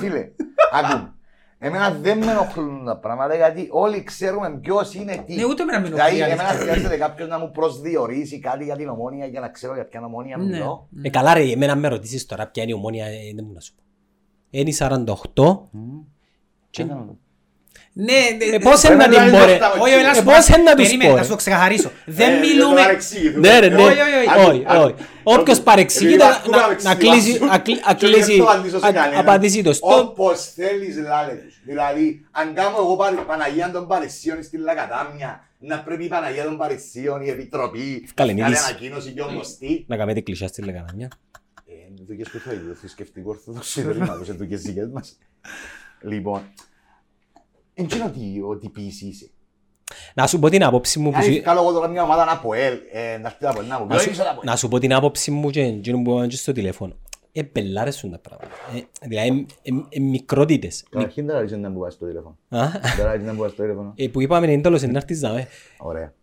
Είναι σημαντικά πράγματα για να χαγιούμαστε. Όλοι είχαν έντονα συναισθήματα και όλοι ευκάλαντα χωρίς να σκεφτούν κάποια πράγματα. Καταρχήν είμαστε μητσίστευο και λένε να ξαναβρεθούμε κάπου. Εντάξει. Ε, μπορεί να συνυπάρξουμε σε άλλες καταστάσεις, όχι ποδοσφαιρικά. Εντάξει. Και όχι άλλα πράγματα η ζωή. Είναι μπορείς πόλεμο, τώρα πολεμήσουμε. Ε, απλά να πω για την κομμεντά που κάνουμε πριν ότι ενοχλού... Βασικά, αν κάποιος δεν ενοχλείται με τίποτε, ναι. Οτιδήποτε πει, σαν να παίρνει θέση. Καταλάβες. Όχι, υποπέμπω στο εννοείς ακριβώς, ξαναπέμπω το. Ε, θέλω να πω ότι εμένα δεν θα με ενόχλα σαν ομονιάτη να πει κάποιος ομονιά limited. Ό,τι θέλεις να σου πει. Ούτε εμένα με ενόχλη. Φίλε, ή το αντίθετο. Λέει το κάποιος για να με ενοχλήσει. Εντάξει. Και εγώ λέω. Ε, ούτε με ενοχλεί. Εγώ θέλω προσδιορισμό. Ούτε που λαλούν την ομόνια σαράντα οκτώ σαράντα οκτώ με ενοχλεί. Έμεινε ρε, έτσι να τη λαλούν. Έμεινε. Το λοιπόν. Εσάν εγώ να γεννηθώ να με λαλούν παυλήν και στα δέκα μου κάποιον να πάει να με κάνει κοστίν και όλοι παυλήν με ξέρω. Το λοιπόν. Και δεν ασχολούμαι μόνο το πράγμα. Με κόφτει. Το λοιπόν. Απλά εγώ λέω τις αλήθικες. στούτην όλη την υπόθεση, αν με ενοχλούν κάποιοι εγγύνοι που λαλούν, είμαι και μεταστιό. Περιπέζεις. Δεν γίνεται εδώ.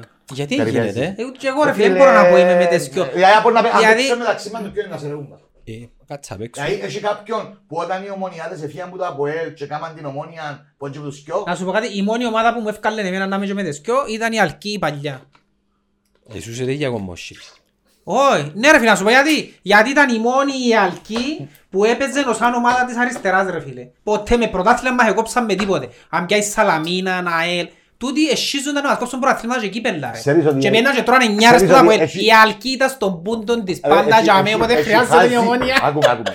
Το αφήγημα τους αποελίστες με τις δεκαετίες μας και το ποιοι μας εχαρίζαν, εχιχάζει μεγάλο. Ρε καμιά ζωή θυμούμε τα πέντε, ήμουν μωρός τα πέντε. Είδαμε προχθές τυχαία. Τα στατιστικά. Ναι, τις βαθμολογίες, τις ομάδες που έπαιζαν το ογδόντα, ογδόντα ένα, ογδόντα δύο, ογδόντα τρία που κάναμε τα τάπολ. Επέζαν δεκατέσσερις έως δεκαέξι ομάδες. Εντάξει. Και οι ομάδες που μας εχαρίζαν εμάς και έκαναν το πρωτάθλημα, οι μόνοι που συμμετείχαν ήταν η Σαλαμίνα, κάποτε, γιατί... Εγώ δεν την αφήνω ποτέ. Όχι, όχι, όχι, χαρίζε μας. Ενώ εσύ μετήχες στο πρωτάθλημα.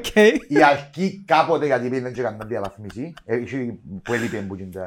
Στα πρωταθλήματα, ναι. Εντάξει, και η ΑΕΛ. Και παίζα. Κεραυνός. Μπορεί να πει κάποιος και ο Άρης, ας πούμε. Και χοροδίαν ο Άρης. Έλα, εντάξει, οκ. Ρε φίλε, τα πιο δύσκολα παιχνίδια σε μένα για μια ζωή θυμούμε Σαλαμίνα, ΑΕΛ. Σαλαμίνα, ΑΕΛ. Τα τάχα οι ομάδες της Ομόνιας ήταν τα πιο δύσκολα μάτς ρε φίλε. Ρε εκείνη η ομάδα που είχε η Ομόνια, ακούμε. Μια χρονιά διεκδικούσαμε το πρωτάθλημα με τον πεζοπορικό. Τα δεύτερος ο πεζοπορικός. Εν το εφτάσαμε. Εν το εφτάσαμε. Τέλη δεκαετίας του ογδόντα επτά που το πιάνω ο πεζοπορικός. Όχι, όχι, πριν, πριν, πριν, πριν. Το λοιπόν. Εκείνο με το τρία τρία και τέσσερα τέσσερα. Ναι. Πριν λάδω σου, δηλαδή αρχές δεκαετίας ογδόντα. Λοιπόν, διεκδικούσαμε το πρωτάθλημα πρώτοι εμείς, δεύτερος ο Βιολάς. Εντάξει, αναβλήθηκε μάλιστα το τεχνίδι, θυμούμε τώρα γίνεται Τετάρτη, στο Μακάρι. Και ήταν δεύτερο, και ήταν να, τι να μου εφτά μηδέν. Δεν εφτά μηδέν. εφτά μηδέν. Και ποιος έδερε. Ο Πιολάς. Ποιος έδερε. Βάλε μας εφτά στο Μακάρι.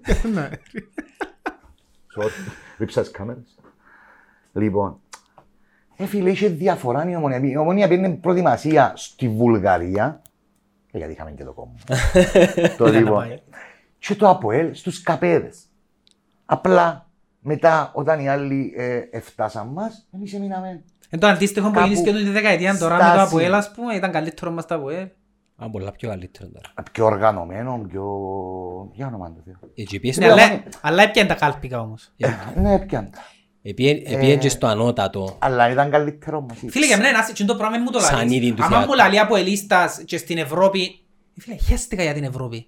Τι σχέση είναι η Ευρώπη τώρα με το κυπριακό πρόθυμα ρε φίλε, και αν έκαμε και αν έδερα στην Πόρτο και όχι μπορεί να τύχει παίξω με Μπαρτσελόνα εδέρο ρε φίλε. Είναι ασχέτον το πράγμα ρε φίλε, όταν μου φέρνεις μες στη συζήτηση μου για τα προαθήμα στην Κύπρο που πιάνεις κάλπικα. Εντάξει, όταν μου συναφέρνεις ότι κάτω πραγματικό σου αυτό ρε, μεν κρυφκέσαι ρε. Επιτέλους ρε, καλώς όρισες Κώστα. Αγράβηστε ο προπονητής του Δαμέ ρε. Τούτα τα fair play και τις πελάρες που μας επούλας τόσο καιρό. Έπαιξαμε την Μπαρσελόνα να λύσουν και πια το δίκαιο. Επειδή παίξαμε την Μπαρσελόνα ρε φίλε και επειδή αποκλείσεις τη Λιώση σημαίνει πια το δίκαιο στην Κύπρο. Όχι δεν το πιάσεις δίκαιο ρε φίλε. Κατακρεούργησε στην Κύπρο. Το μάτς που δεν θα ξεχάσω είναι το μάτς που έπαιζε ένα Απόλλωνα ΣΑΕΚ στη Λάρνακα. Μοσανγκόι. Ρε φίλε, πέντε μέτρα καλυμμένος offside ρε φίλε. Πέντε μέτρα ρε φίλε. Ήταν ο Σανκόιτσι κάτω και ανήθηκος ήταν κάτω. Ρε, την περασμένη εβδομάδα να μην είχε τον βάσον τον Ηλιάδη. Ποια του λαλείς έντεξη είναι ο βάσος του. Ναι, αλλά είπα το δέκα με ένα λάθος. Άκουε, άκουε, άκουε. Και μιλούσαν για το offset του Κροστανόφσκι. Και λαλεί το βάσος, να ήταν φάουλ. Ναι, πέντε λεπτά πριν. Ναι, είχε φάουλ πέντε λεπτά πριν ο Κασέκε. Ρε. Φευκούνται τραβές. Είμαστε μας το δεκαπέντε χρόνια ύστερα το μόνο ρε και τα μετρήσεις. Του Βάσου εγώ είπα σου το λάθος τι έκανε τον Βάσο. Ερώτησες τον Βάσο να λαλούν ότι ελέγχατε το παρασκήνιο. Η ερώτηση είναι σωστή για νόμου θα έπρεπε να ήταν πώς νιώθεις που ελέγχατε το παρασκήνιο και όχι αν το ελέγχατε γιατί ελέγχαν το. Μα και έφερα τον άνθρωπο. Όχι ρε πια τους συνέντευξη. Εγώ λαλώτα γιατί δεν έχουμε μαστός με δύο και με κοφτή.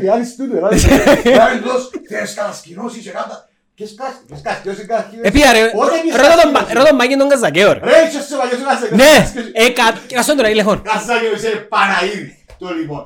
Και έλαβε του, κάπαμε, έβαλα μας. Και έβαλα σε ένα μισαστό αγωγή στην κασπίδης πέω. Εν είπα έτσι. Δεν είπα έτσι. Μα γίνονται έτσι πράγματα. Εντάξει, έπαιζαν και το παιχνίδι του. Ρε, η εκπομπή τα γιος από ελίστες, ήταν για αλλούς.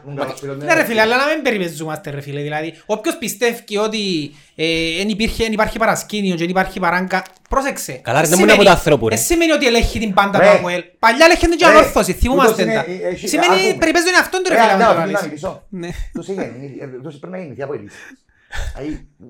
Δεν το θεωρείς που σου ραλώ ότι οι απόψεις των ομονιατών είναι ότι καλείς προς την ομονία. Φάτσα, προφίλ, στυλ, πράμπηκε και μες σε οικογένεια από τον τους. Μα τούτον και εγώ είχα το και εμένα το προφίλ μου είναι από ελίστικο. Όχι μες σε οικογένεια από τον τους.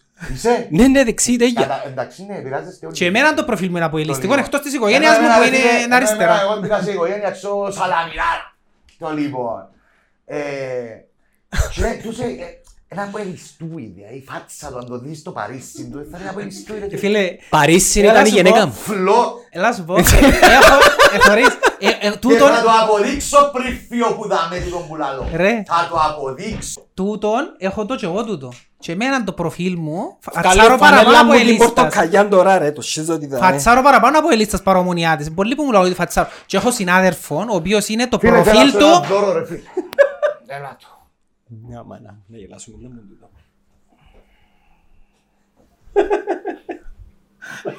είδες, αυλάκος! Business. Ρε τον, αν δεν ξέρεις να σε δω λίγο. Έτσι ρε. Πρέπει να μην τσεκάμε έτσι πράγμα.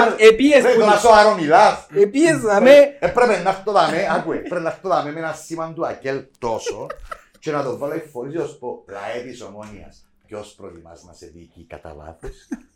Φίλε μου, ήταν ένα εγκεφάλαιο το οποίο έκλεισε και που τσάμε και εκεί. Έτσι εξηγείτε το γιατί υποστηρίζετε την απόφαση να λονεύτη. Ρε φίλε, εγώ τσιν τη φανέλα.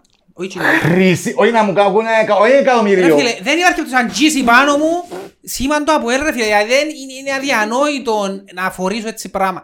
Εν πάνω από εκατομμύρια και μου φόρησαν και ευκάρτες, δεν θα φορήσω ρε φίλε. Η αλήθεια... Εν πάνω ρε φίλε, πάνω την τρίχα μου. Η αλήθεια να λέγεται... Ρε ανάμω πάνω τον τανίκη συνομονία. Έναν εγωισμό και μια μπίκρα, εννοείται είχαμε την, αλλά όχι με την έννοια του να σε κακολογήσω. Είχα το πει και σε μια τοποθέτηση μου όταν ετοιμάζαν εκλογές. Υπάρχει απογοήτευση, υπάρχει πίκρα και υπάρχει εγωισμός. Και για μένα ναι, έναν κεφάλαιο έκλεισε και όταν λαλούμε έναν κεφάλαιο έκλεισε, δηλαδή είναι το πράγμα που επιστεύκαμε και ζούσαμε για την Ομόνοια, είχε πεθάνει. Που και αμέσως ο καθένας πιάνει τις επιλογές του ότι ή συνεχίζω να υποστηρίζω εν θερμά ή εν το κάνω. Εγώ δεν μπορούσα να προσπίθω ρε. Δεν μπορούσα να προσπίθω. Να πάω, δηλαδή να υποστηρίζω με θέρμη κάτι το οποίο δεν εγκεφαλώ αγγέλου που είμαι μεγάλος. Ούτε εγώ υποστηρίζω με θέρμη. Εγώ υποστηρίζω την ομάδα μου με θέρμη. Κάνω κάτι λάθος. Όχι, είναι θέμα λάθος. Ναι, αλλά και κρίνουμε τις επιλογές του. Για μένα το λάθος είναι... Το, το λάθος για μένα είναι ότι τη στιγμή που ξέρω πόσον άρρωστος είναι, γιατί εγώ ξέρω τον είναι τα άρρωστος είναι, η, η θύρα νιά τραγουδούσε ολόκληρο σύστημα που το βγάλει τούτος. Εντάξει. Ε, ναι, και να έρχεσαι σε κάποια φάση της ζωής σου επειδή, ναι, επειδή απογοητεύτηκες που κάποια πράγματα να βγάλεις. Άλλο να βγάλω απογοητεύση και άλλο να βγάλω έχθρα. Φίλε και εγώ απογοητεύτηκα πολλά. Απλά να πούμε... Θέλω να του πεις γιατί δεν ξέρω να την εξαπάνω την κουβέντα. Είναι η πιο ακραία κουβέντα που έχω ακούσει σε ποδοσφαιριστή. Θέλω να του πεις ήταν που σε κάμασαι τότε που σε βάλαν αλλαγή το ενενήντα και ευκάλασες το ενενήντα ένα. Δεν φίλες καυτός κάνουν έτσι πράγμα. Άκουε. Περίμενε, εβίωσες το εσύ. Εγώ προσωπικά. Εμένα έκανα μου άλλο πράγμα. Ωραία σου πει ιστορία. Θεωρώ ότι είναι για ρεκόρ Guinness. Φίλε, δεν ξανακούσα πιο άσχημο πράγμα να κάνεις το άλλο. Έζησαν άλλος το πράγμα. Εθνική, υπέδων είναι. Είσαι της γεωνιάς του Καγιάφα. Ο Καγιάφας είναι έναν χρόνο πιο μεγάλος. Ή της γενιάς ρε. Ή ο Ακίμ, ή ο της Παναγιώτου, Κώστας Καλοθέου, ήταν συμπαίχτες μου πολύ. Έπαιζε Λίμπερο Κωστής, γι' αυτό να τύχησαν και να παίξε, γιατί χάθηκε η θέση του Λίμπερο. Όχι, όχι, όχι. Δεν έπαιζα πάντα Λίμπερο. Τα Λίμπερο έπαιζε εγώ στο χίλια εννιακόσια ενενήντα. Όχι, όχι, όχι, άλλη λόγια. Το λοιπόν. Εθνική παιδών ή νέο. Προπονητής ο Μαγαρίτης, ο Ανδρέας ο Λαζαρίδης. Εντάξει. Ο Αποελίστας. Εντάξει, ο Αποελίστας. Λοιπόν, απλά για να διευκρινίζουμε, να ξέρουμε ποιος είναι ο Ανδρέας Λαζαρίας. Ο Μακαρίτης ήταν δάσκαλος. Κάτι του έκαναμε μια φάρσα σε έναν παιχνίδι στο εξωτερικό. Εγώ και είσαι ο Παρτσάμ. Δεν θέλω από τα ονόματα τους γιατί κάποιοι ξέρω εγώ τώρα είναι προπονητές, είναι έτσι ένα γιος. Λοιπόν, και εγώ ο Μιτσής Βλάκας της τότε καταστασής έπια το πάνω μου για να γλιτώσουν οι συμπαίχτες μου. Εντάξει. Έπειραμα στην ΚΟΠ, ξέρω εγώ, και είπαν για μένα εντάξει, εν μωρά, εν έτσι, εν αγιώς, εν νέοι, όντως που έκαναν, όντως που έκαναν, και έκαναν του κάτι, γύραμε του άλλα μες στην αγορά, χάζεις απνί. Του Μακαρίτη του Αντρέα τουλάχιστον, έχει χρόνια που πεθάνε. Και ξέρω εγώ και ο κύριος Ανδρέας και ο Μακαρίτης, απολογηθήκαμε, εντάξει, πρέπει να κάνουμε ιστορίες κακά. Ε, και κάνουμε την επόμενη κλίση της εθνικής. Φιλικό με το ΑΠΟΕΛ στο γήπεδο του Απόλλων Λιμκιών. Και είμαι μέσα. Άρα, μεγάλο ψυχή. Ναι. Το λοιπόν. Ανώτερος άνθρωπος. Ναι. Εντάξει, δεν θέλω τώρα να φύγουμε για τον άνθρωπο. Μιλούμε για μεγάλη ιστορία του Κυπριακού ποδοσφαίρου Ανδρέας Λαζαρίδη ναι, ναι, ναι, ναι. Και μεγάλη μορφή για το ΑΠΟΕΛ. Κέρδισε και τίτλο ως προπονητής με το έναν γκολ διαφορά. Λοιπόν, θα προεστώ από εκείνη τη χρονιά. Στο... Όχι ρε ξυπνάρτο έτσι Στεφάνου, διάμοψε το. Όχι ρε, κοτσίνες που είσαι. Κοτσίνες την ιστορία ρε, του χαλάζεις στο σύντηρπο του. Ναι. Στο, ξέρω, πέπτο λεπτό του αγώνα, εν με βάλε βασικό, εντάξει, δεν έχουμε και παράπονο τώρα, αν κάνει είμαστε δάμε να κάνουμε και ιστορίες. Στο πέπτο λεπτό λέει μου, Κωστάκη, βράσαι. Ε, έτσι Κωστικά, βράσαι, δεν βράσαι. Ήβρε μας το ημίχρονο, ήβρε μας το εξήντα, ήβρε μας το εβδομήντα, κατάλαβα ότι αποτελεί ένα μέρος της τιμωρίας. Στο ενενήντα και κάτι, κερδίσαμε out, outside το λοιπόν. Έλα λέει μου, αλλαγή δηλαδή του διαιτητή, μπαίνω μέσα, ρίχνει out ο παιχτής μας, κάνει κεφάλινο αμυντικός και κάνει out, αλλαγή δηλαδή. Έλα έξω. Σιλάγκ. Φίλε, μιλούμε ούτε ένα δευτερόλεπτο συμμετοχή σε αγώνα. Μα και εμένον έκανε μου ο άντρος ο Σάβα. Εμένα σηκώσε με που το πέντε και βάλει με αλλαγή στο... Και έφυγε ο κύριος Άντρες για Σαβαώ με τα εθνική μου, να γίνει το Χαραλάμπους. Δηλαδή έφυγε, δεν με ξανακαλέσει. Εντάξει, ήταν καλό μάθημα. Ήταν καλό μάθημα. Γιατί... Ρε, κάναμε κάτι ασχήμα, μην λαλούμε τώρα μαλακίες. Έβαλε σελάτι μες στην κόκκορα. Φίλε, τώρα μιλούμε, ο άνθρωπος ήταν εβδομήντα χρόνων και εμείς δεκαπέντε ήταν ο προπονητής μας, ήμασταν στην εθνική. Εν ήταν τόσος ρε, ήταν εβδομήντα χρόνων τότε. Χίλια στα εκατό. εξήντα. Όχι. Τα εβδομήντα ήταν το καιρό που ήμουν εγώ σχολείο ρε. Ούτε να το σκέφτεται, μα πού ρε. Καθηγητής Αγγλικών που ήταν. Ναι ρε, μα πού ήταν εβδομήντα, ποιο πού. Στον Grammar School έφτασα. Ούτε να το σκέφτεσαι, ήταν τότε Στην την εποχή μου, ήταν ενενήντα, ήταν εβδομήντα ταξιούχος, είμαι και είσαι σίγουρος. Το Λιβάν εβδομήντα χρονών και εμείς πλέον δεκαπέντε δεκαέξι χρονών κοπελούθηκια προπονητής μας στην εθνική, στο εξωτερικό και πάμε να κάνουμε Κοκακόλα. Γιατί λάβει ότι ξεχωρίζεις Κοκακόλες. Να πω πριν στην κουβέντα μας ότι γενικά στη ζωή δεν είναι κακό να λες ότι ναι πληγώθηκα. Πράσου ποτέ εμένα τούτου είδους οι μαλακίες, γιατί είχα το. Να κάνω τέτοιου είδους ε, πράγματα στα πολιτήρια και σκανταγιές. Ε, στοιχίσαν μου. Στοιχίσαν σου γιατί, ε, στοιχίσαν σε τι πράγμα. Ε, στοιχίσαν μου και όταν είναι κάμα και με τον τρόπο ε, στοιχίσαν μου. Εγώ πιστεύω ότι κάνεις τη ζωή σου γενικά μάθημα ρε Κωστή. Ναι, αλλά εγώ να σου πω. Ε, στη, στην Ομόνια ε, πήγα προετοιμασία, ε, ήμουν σε προετοιμασία και φορτώθηκε μου κάτι που έκανα. Με την πρώτη ομάδα προετοιμασίας. Να, να σας αποκαλύψω και κάτι άλλο τώρα. Για να ξέρετε... Και έχω λόγο τώρα, ύστερα από είκοσι πέντε χρόνια να ρωτήσω το κάμα. Ούλον τον background. Εσύ ήσουν τον καιρό που εγώ έκανα τρία interview για να έρθω στην Ομόνια marketing manager. Εν ήσουν. Ξέρεις το ότι προφορικά, θυμάσαι τις κουβέντες, αποδεχτήκαμε, εγώ πια και παραιτήθηκα από τις δουλειές μου και τελικά εστήσαμε. Άρα... Κακός. Καλός ή κακός, εγώ θεωρώ ότι οτιδήποτε γεννήσκεται στη ζωή σου είναι για καλό. Εντάξει, ναι. Οκ. Okay. Ναι. Άρα η απογοήτευση που ήρθε... Εγώ και ήταν να κάνω ποτέ καριέρα στην Ομόνια. Ε, μάρε φίλε, ήμουν είκοσι πέντε θε, θε, χρονών. Θεωρώ ότι ήμουν καλός παιχτής, ήμουν καλός παιχτής, βασικά ήμουν είχα καλά, κάποια πολλά καλά στοιχεία σαν παιχτή και αδυναμίες είχα. Ε, θεωρώ ότι θα έκανα μεγάλη καριέρα. Ήταν καλύτερος σαν προπονητής. Περίμενε. Αλλά ήμουν καλύτερος σαν προπονητής. Ρε, άκου να δεις τώρα είναι ιστορία στην οποία εμπλέκεται και τούτος. Αποδεχτήκαν προφορικά ε, την περίπτωση μου και θα ξεκινούσα τη χρονιά που έπιαμε το πρωτάθλημα. Επειδή και παραιτήθηκα από τις δουλειές μου, δηλαδή πράξερω μου τον background, το οποίο στιβάζεται, στιβάζεται, στιβάζεται, έχει υπομονή, παλεύκες διάδες και ξαφνικά καταρρέει όπως το χάρτινο πύργο.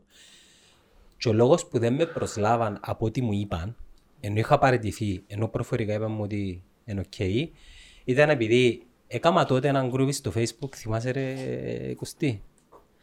Έκανα έναν ανοιχτό group στο Facebook και ήταν, γιατί ήταν τούτος ζαμέ, και έκανα με πασιαμάες. Εγώ ήταν group.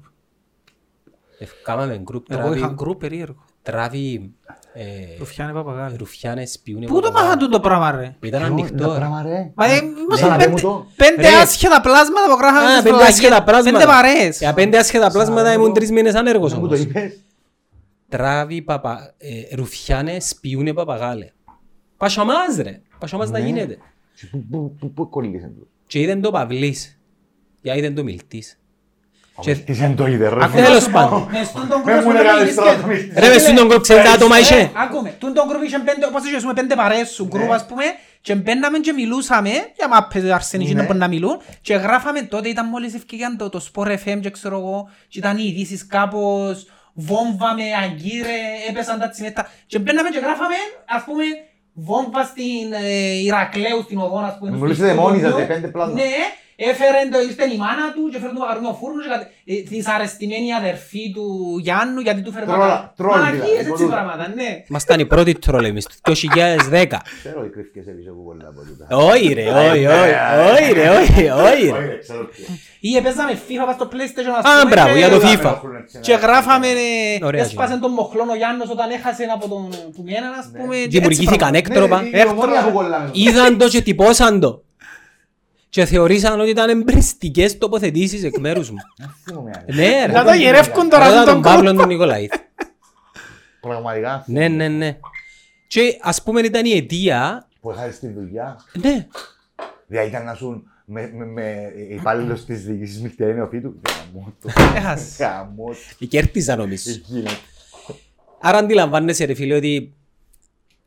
Και μιλά, μιλάς, μιλούμε τώρα το δύο χιλιάδες δέκα, ήταν η, η κορύφωση του ομονιατισμού πολλών. Πράσω, το Facebook έπαιξε πολύ μεγάλο ρόλο. Ε, για πολλά πράγματα. Σε όλα όσα έγιναν στην Ομονία. Και για πολλά πράγματα στην κοινωνία γενικά. Ρε, ακούω σου πω, το προφίλ του Ομονιάτη είναι τέτοιο. Ακούμε έναν Ομονιάτη.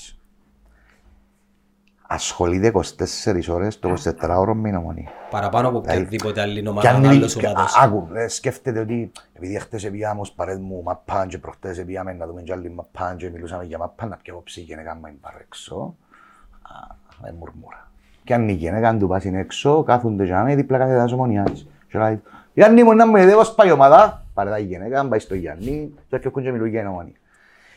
Επειδή ασχολούνται τόσο έντονα και έχουν μεγάλο πάθος για την ομάδα τους, είναι συνεχώς δέκτες πληροφοριών και πομπή αναμετάδοσης πληροφοριών. Δηλαδή, πραγματικό περιστατικό. Ξέρεις τον Ζαβρό. Το θρυλικό. Τον Ελμάγο. Λοιπόν, ο Ζαβρός ζει για τούτα.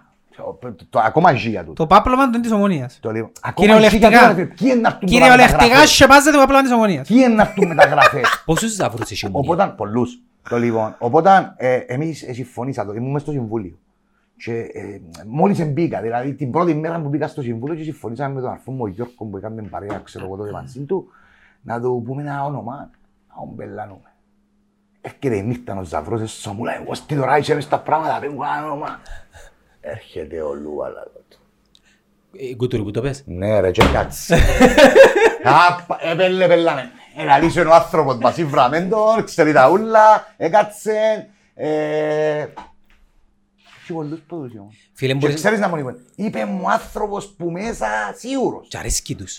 Τώρα ας πούμε, είμαι σίγουρος ότι πολλοί που τη διοίκηση της Ομόνοιας δεν έχουν ιδέα Uh, τι συμβαίνει. Και τούτο είναι μια από τις διαφορές της Ομόνοιας που έχει πλέον. Και δεν πρέπει να έχουν ιδέα για το τι συμβαίνει. Μόνο δυο, ένα δυο άτομα πράξη. Ο προγραμματισμός, η ομάδα προγραμματισμού. Να πληρώσουν ότι είναι τούτα τα λεφτά που χρειαζόμαστε για να γίνει. Ρε που έκανα τέσσερις μέρες πρακτική η τάξη μας στη United όταν σπουδαζά.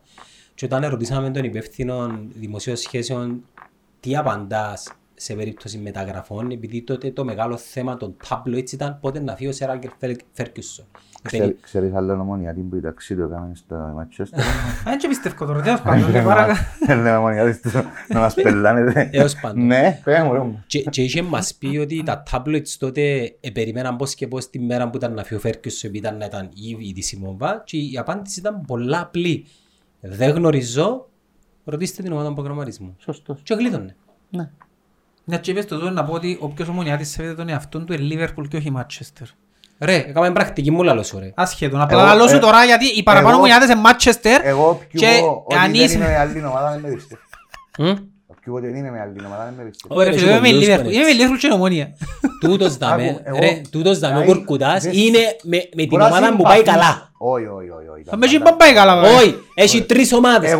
Απλά τσάτισαν τη δεκαετία τούτη να μην είναι καμιά καλή. Εγώ λαλώ ότι το τελευταίο διάστημα, ας πούμε, εφατώσα μαράζια από την ομάδα μου, πον έχω να το καλό, ρε κουμπάρ. Δεν έχω να το κομμαράζια κι άλλους. Εν ένιωσες ότι αηδιάζεις το ποδόσφαιρο γενικά επειδή δεν υπήρνε καλά η ομάδα σου. Όχι, δεν αηδιάζω το ποδόσφαιρο. Εθώρες Champions League δηλαδή, είχες όρεξη να χωρίς Champions League. Εγώ με ο τύπος κοινός που συζητούσατε προχτές ένα θυμό, κάποια στιγμή δεν ξέρω. Εγώ με ο τύπος που μπορώ να σταματήσω σε χωράφι να δω μωρά που παίζουν μάπα. Έτυχε μου να σταματήσω σε χωράφι να δω και παίχτην της Ομονίας να παίζει μάπα. Ξέρεις ποιος που το έκαμνε τούτο. Τότε. Μου διοίκηση. Και ήβρα σε χωράφι παίχτη μας να παίζει μάπα στη Λακατάμια με μωρά και να βουρά όπως τον πελών και να παίζουμε τελικό κυπέλλου ύστερα από λίγο. Φρέτη το Σάντος. Ε, περίμενε, συγχύστηκα. Και το είπα κάνει. Ο Φρέτη ρε. Φρέτη, πού ήταν ο Φρέτη ρε. Ήταν με νομονία τότε τούτος. Ήταν με νομονία. Φέρε τον Λάκπουλ. Ο Φρέντ.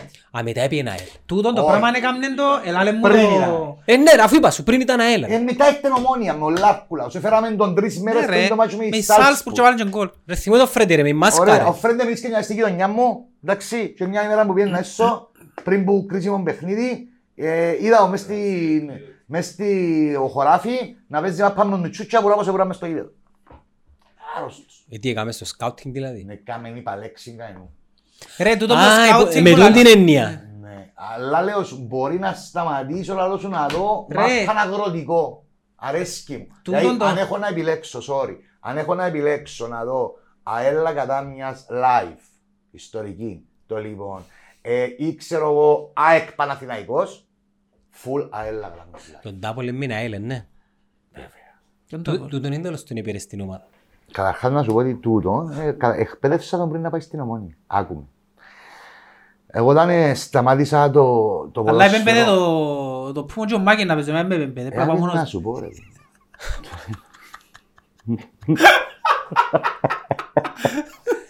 Τι εννοείς. Ρε φίλε, τότε επέμπασε μητσούτσες της Ακαδημίας να κάνουν προπόνηση ρε, που είμαστε στον Άγολ. Αφού εσύ ήρθες πριν που τούτους ρε. Ρε αφήσεις τον εμπελάρες. Αφού εμπελάρες πουλάδεις ρε παιδί. Τέλος πάντων, συνέχισε. Αφού εσύ ήρθες πριν που τούτους ρε. Ρε αφήσεις με. Αφήσεις το λοιπόν. Εγώ όταν είπα ότι σταματώ το ποδόσφαιρο, δηλαδή έφερω να ξαναπαίξω μάπα. Εντάξει. Έπιασε με ένας άνθρωπος ο οποίος πράσου ότι παίξε καθοριστικό ρόλο στη ζωή μου σε πάρα πολλά πράγματα και του οφείλω πολλά πράγματα στη ζωή μου που είναι α, ο Κλείδος Εροδοκρήτου, ο Αυτοκράτορας α, ο οποίος με ανάγιωσε. Εντάξει. Ε, και σαν ποδοσφαιριστή και πιστεύκε με πολλά ο Κλείδος αλλά και σαν παιδί ε, συμπεριφέρεται μου σαν να είμαι γιος του, πολλές συμβουλές, πολλές παραγγελίες, ήμουν και λίγο αμπάλατος. Ε, πέρασα πάρα πολλές ώρες στη ζωή μου, στην εφηβική μου ηλικία, των ε, δεκατέσσερα, δεκαπέντε, δεκαέξι, δεκαεπτά, με τον Κλείτο. Απώνουμε θέμα, πιέναμε το αυτοκίνητο του αρχηγού της Ομόνιας προπόνηση. Ο Κλείτος μιλούμε ήταν ηγετική μορφή. Ο αρχηγός. Ο κλήτος. Ο κλήτος. Ο ήρωα του Κρήτη. Είναι, είναι ο κλήτος. Ο κλήτος. Για μένα είναι και μες στην... Ε, το πεντάδα. Ναι. Ε, θέλω να αδικήσω, να την κάνουμε δεκάδα για να μην αδικήσουμε. Ε, επειδή είσαι πολλά ναι, τέρατα. Ναι, να μην, την, να μην τους αδικήσουμε, να την κάνουμε δεκάδα. Ε, για μένα είναι σπουδαίος άνθρωπος, χαρακτήρας και έπαιξε πολλά μεγάλο ρόλο στη διαμόρφωση του χαρακτήρα.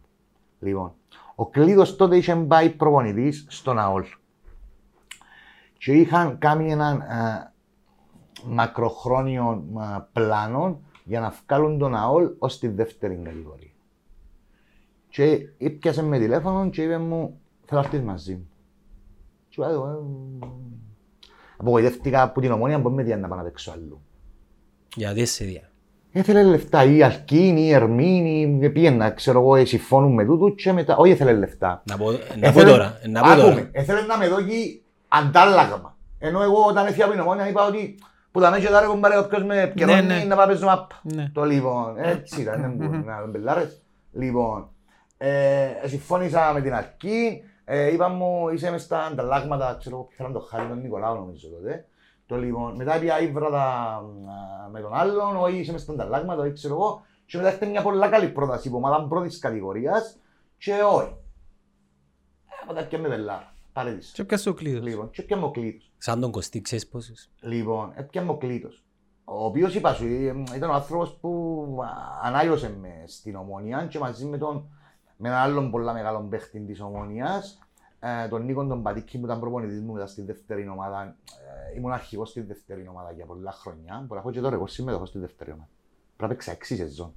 Λοιπόν, απίστευτο πράγμα. Ο αιώνιος φοιτητής ήταν που ζω. Φίλε, έπαιξα έξι σεζόν στην πρώτη ομάδα. Παίξα δεκαπέντε παράχρονων στη δεύτερη ομάδα και έφυγα από την Ομόνια είκοσι χρονών. Κάτι.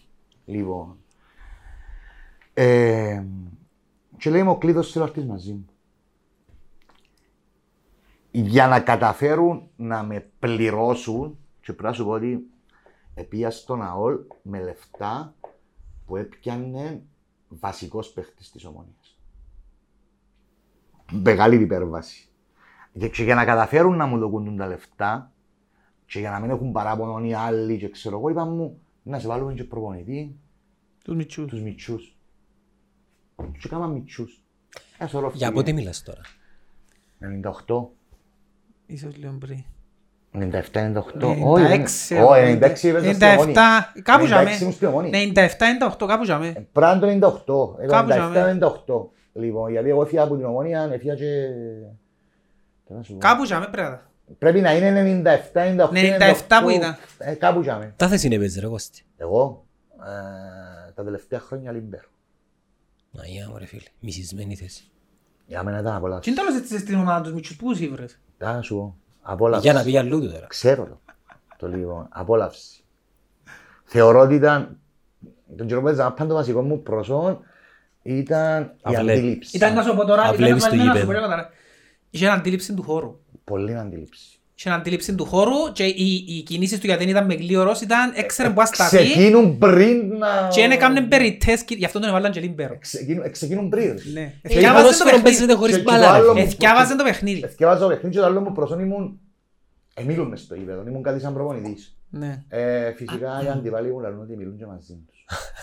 Με δεχόμουν με τίποτα σφάβα, πρέπει να σου πω ότι μηχανεύκουμουν ό,τι φανταστείς, δηλαδή να τους βγάλω με κότσινη, να τους πω ότι φανταστείς, οι παραπάνω τώρα οι φίλοι μου, άμα με βρουν, ξέρω εγώ, αγκαλιαζόμαστε, φυγιούμαστε, αλλά τότε δεν έχει πλάσμα που δεν του κάμα κάτι. Δηλαδή ήμουν πολλά χτίζον παίχτης στο να μην τες φάω. Εν χτύπας όμως. Όχι ρε, πείραζα. Πείραζα. Εμπαίνες μες στο δέρμα τους πολλά λεπτά. Πείραζα, πράγματα είναι πράγματα. Δηλαδή να πάσκω τον άλλον να δω κλωτσές. Πείραζα τους, ας πέντε μιλούσαμε και λάδον του... Ασχέτευα, παίζεις μαπάνες, παίζεις μες τον Απόλλωνα, ας πούμε. Είναι και άλλος, το λοιπόν. Ή ξέρω εγώ... Θέλω να βάλω πράγματα, το λοιπόν. Τούτο πράγμα αποκτήσα το παραπάνω όταν προπονητής μου ήταν ο Νίκος ο Πατίκης. Ο Πατίκης είναι δίθεν με σφαίρει που κανένα. Με κανέναν τρόπο. Ήταν προπονητής μας, έκαναν δίτερμαν και έφυγε μια ομάδα εγώ και μια γύρω και διαπέναν αυτή το αυτό το μαζέρ. Πώς έκαμε και οχτωρείς.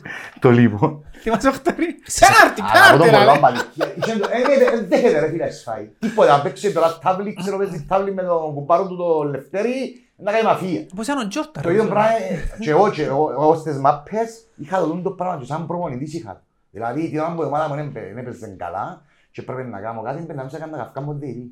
Ας πάει στο ρυθμό να σπάει. Ή ξέρω εγώ, εύκολα παίχτη της άλλης ομάδας με κότσινη, ήρθαν να σύρει άουτι μου στον πάγκο, ας πούμε, έφτιανε να πάει κοντά μου, είπα του ειδόκο και λαλό του, να σε έρκαξε να πας, άρεσε, να δεν ξέρεις το λοιπόν. Και σύραμε μέσα στα μότρα, πες αγαπέ κότσινη. Επίτηδες, έξερα να μπω κάνουμε. Το πιο ωραίο μπω κάνουμε σαν προπονητής, πρέπει να σου πω ότι και αυτό νομίζω δεν ξαναγίνε. Έκανα το διεθνή διαιτητή. Δεν θα πούμε το όνομα του. Έκαμε στο σε διεθνή. Σε διεθνή διαιτητή. Έβαλα το δέκατο. Δεν μου βάλε ρε. Το δέκατο μπέχτη. Το δέκατο μπέχτη. Και πήρε μπρέφα. Ε, πήραν του... Λίγα ώρα. Έκανα τρία δεκατέσσερα. Δεν τους το καταλαβαίνει. Ε, μετράω στους παίχτες. Ο διαιτητής οφείλει να μετράω στους παίχτες. Μα συνέχεια. Όχι ρε φίλε. Κατάλαβε τότε να κάνουμε κόρνερ και είχαμε και καμπόσους μπροστά και καμπόσους πίσω. Είχα πάει χίλια παραπάνω. Ξέρεις να μπουλάει ο κανονισμός. Κίτρινη κάρτα σε εκείνον, τότε έτσι έλα δείξω τώρα να λέω. Κίτρινη κάρτα σε εκείνον που έμπαιγε μέσα και να βγει. Και μπορεί να πάρει το χρόνο πίσω και να πήξα να πάμε πίσω στο... Ή να διακόψεις το παιχνίδι. Ναι. Αν έμπαινε τέρμα να μετρά δηλαδή. Πόση ώρα ήταν μέσα. Είπα σου ρε πράγμα να έρθω. Και ήρθεν για μέ, καταλάβαινε το, ήρθεν για μέ, δηλαδή σου είναι με ρεζίλιν τώρα. Ήταν ενεργεία διεθνής. Επέζεις. Και δηλαδή μου έχεις παιχτήν παραπάνω. Μα ποιος έδωσε εγώ. Παιχτήν παραπάνω. Θωρώ του. Ρε, σαν ποιος σου να πίνες. Εδώ ρε κομπάρα κάτσε να πήγαινε μόνος σου. Εκαταλαβείς σίγουρος. Εν και γελάζεις του. Με σίγες εκαταλαβείς με, αλλά θέλετε να προστατεύσεις τον εαυτόν του. Ναι, ήταν παραπάνω. Ήταν πιο σημαντικό για εκείνον να περάσει στον τούκο. Τούτο δαμέντος την έπειρες στην ομάδα. Εν τον έπειρα. Θεωρώ ότι όλη η γειτονιά του, εντιάμες το σωματείο το σπίτι του. Πιάμε την παρέα ρε. Δηλαδή τέλεια. Ήταν μια σεζόν. Άκουμε, μια αναβλή. Εντάξει, το λοιπόν. Και ήρθεν όλη η γειτονιά. Επειδή έπαιρναμε στο σύλλογο ρε. Και έκαναμε τσόφτες και στο σύλλογο. Έπαιζαν το σφράκι, πειράζαν το καφετζί. Ήρθαν και είπαμε, έλα να παίξε μάπα. Έλα να παίξε μάπα. Έτσι να παίζετε στην γειτονιά, έλα να παίξε μάπα. Και πήρα και κάποιους άλλους πριν δική μου την γειτονιά. Μητσούς, παρέες του αρφού μου, δεν ξέρω εγώ. Πράσου ποτέ κάνει μια πολλά καλή ομάδα στο τέλος. Ποτέ, ας ας κάνουν... Είχεν ταλέντο. Είχεν ταλέντο. Ρε, είχαμε τον Λούκαν και ο Δημήτρης τους δίδυμους που επέξασαν. Επέξαν πρώτην κατηγορία. Και πρόσεξε, ο Λούκας δεν έπαιζε μες τη ομάδα μας. Ήταν αλλαγή. Ο Λούκας δεν έπαιζε μαζί μας. Ρε, δεν ήταν πιο μίξης μας. Άρχισε, ρε, λάχτη. Ρε, δεν έπαιζε στην αρκή. Θυμούμε ότι τον Δημήτρη, ας πούμε, έβαλα μου κάπου την πόρτα. Μιλάτε για τα χρονολογίες. ενενήντα οκτώ. Κάπου για ενενήντα οκτώ. Ρε, εσύ γίνει τη χρονιά, τότε έπαιζες και το προάθλημα. Ποιον προάθλημα. Ρε, άλλον τον που λαλείς ρε, τόσο πήγες στην ΑΕΛ τώρα. Πήγες στην ΑΕΛ, για ΑΕΛ είναι ύστερα ρε. Τώρα είμαστε στον ΑΟΛ. Για ΑΕΛ είναι ύστερα. Για την ΑΕΛ που μιλούμε τώρα. Για ΑΕΛ έξεραμε που τότε, αφού έξεραμε που τότε ρε. Έξεραμε ότι εγώ στο μεταξύ δεν κατάφερα να παίξω και να βοηθήσω τον ΑΟΛ, γιατί μετά, αν θυμάσαι, ήρθα στην πρώτη σας προπονήση με τους γύψους. Είχα πολύ σοβαρό ναι, αυτοκινητικό, ναι, ναι. πολύ σοβαρό ναι. που είχαμε στο νοσοκομείο καιρό. Το λοιπόν και δεν ξανακατάφερα ποτέ να ξαναπαίξω το σφαίρο μετά το, και ήταν ο λόγος που έφυγε, έφυγε και έφυγε, πια στη Ομόνοια. Το λοιπόν. Που την χρονιά ήμουν και βοηθός του Κλείδους στην πρώτη ομάδα και στην δεύτερη ομάδα, αν είπε μου Κλείδος, όπου θα βγαίνω θα σε παίρνω βοηθό μου. Είμαι δίπλα σου. Το λοιπόν. Ε, ο ΑΟΛ κατάφερε να βγει να ενταχθεί στην ΚΟΠ. Και τότε απαιτούσε ότι έπρεπε να έχω δίπλωμα. Αν είχα δίπλωμα τότε. Πήραμε κάμε. Το λοιπόν. Και εγώ επειδή δεν είχα δίπλωμα, ο ΑΟΛ έβαλε κάποιον άλλο. Και σταμάτησα. Και έτσι ήρθα και βράσες εσένα στην Ομόνια. Και έτσι έφυγαν τούτοι και κάποιοι δοκιμάσαν να έρθουν στην Ομόνια. Και ύστερα που... Ε, μόνον τούτος ήρθε. Α, ήρθαν και δίδυμοι. Ο Μάκης ήρθε και ο Πούμος ήρθε. Ήταν πολλά σύντομο το πέρασμα τους. Ο Μάκης έπαιξε. Ο Μάκης έπαιξε. Πιάνε και πρωτάθλημα ο Μάκης. Πιάνε και πρωτάθλημα με δεύτερη ομάδα ο Μάκης. Ο Μάκης να πήρα τον στην ΑΕΛ ύστερα προπονητή, δηλαδή πριν και τρία χρόνια και δεν τα κατάφερε γιατί δεν κατάφερε να χειριστεί το αγροτικό, ενώ είναι εξαιρετικός προπονητής στην Ομόνοια και στα μωρά. Και στο αγροτικό. Μπορεί να του κάνει την ηλικία. Ε, διαφορετικό να χειρίζεσαι μωρά. Στο αγροτικό πρέπει να χειριστείς πολλές καταστάσεις, πολλές ιστορίες. Δηλαδή, εγώ συμπεριφέρομαι σαν να είμαστε ομάδα κανονική. Δηλαδή σαν να γίνε προμονητής στην προηγούμενη. Να σηκώνεις όποιον και πιένει και να γυρεύκεις παίχτες για να έρθουν γιατί πως μυθήκαν να σπέντουν την προηγούμενη. Ναι. Ενώ μαζί μου ξέραν κάποια πράγματα ότι θα λειτουργούμε κανονικά. Είμαστε πιο επαγγελματική ομάδα. Τώρα που το λαλείς. Το μόνο που δεν κατάφερες να φέρεις και η ομάδα θα μεγαλουργούσε. Αν κατάφεραν και έσμιξαν μες στην ΑΕΡ και ομονιάδες και από ελίστες. Στην ΑΕΛ παίζοντας είναι αρρωστημένοι ομονιάδες και αρρωστημένοι από ελίστες. Εντάξει, ο αρχηγός μας ήταν από τους πιο άρρωστους από ελίστες. Ο αρχηγός της ομάδας μας, άρρωστος. Το μόνο που δεν κατάφερε να φέρει ήταν το κύριο στον Ιάκωβο, που ήταν στα ΠΟΕΛ. Α, τον Τζακκί. Έτσι παίχτη, έφυλε για μένα, ο Ιάκωβος στα ΠΟΕΛ. Έφυλε ο Ιάκωβος, ήταν ο παίχτης, ο οποίος ήταν ταλέντο, έφυλε, ήταν μέσα στο σχολείο μου, έκαναν πράγματα απίστευτα. Φίλε, πιάνε πέτρες, τενεκούθκια και έκαναν όπως τον Ροναλντίνιο ρε φίλε. Ήταν υπομανιακός. Θέλει να σου πει έναν μπαζίνο απίστευτο. Ρε ήταν απίστευτος, από ποιος έπαιξε από πώς δεν έπαιξε μάπα χαρφή. Ας σου εξηγήσω εγώ, σου εξηγήσω εγώ γιατί δεν έπαιξε μάπα. Γιατί μια ημέρα πιάσω και ενώ η μάνα μου είπε μου είχε κουπέπια, εν ήβρα τίποτε και μπήκαν γύρω σε σοφάντα και φύγε. Αλήθινες ιστορίες του λοιπόν. Γιατί ενώ πήγαμε, εκουρεύτηκε και περπατάμε τον αρφό μου να έρθω στο σπίτι, ήβρε μια πόρτα νυχτή του σπιτιού, μπήκε μέσα, έλουσαν την κελέντου μέσα στο σπίτι της γενέκας. Υπομανιακός ρε φίλε. Κανονικότατα. Σκέφτου, περπατούμε, πήγαμε, εκουρευτήκαμε, περπατούμε να πάμε σπίτι μας. Βρίσκουμε ένα σπίτι και η πόρτα ήταν ανοιχτή. Μπαίνουμε μέσα, λουνούμαστε, εντάξει, και ρωτάμε γιατί δεν ξέρω. Από Ελίστα, φίλε τους ήταν, όπως ήταν ο Στάθης, ήταν το ταλέντο του από ελ. Και πρόσφατα ήταν καλύτερος του Στάθη.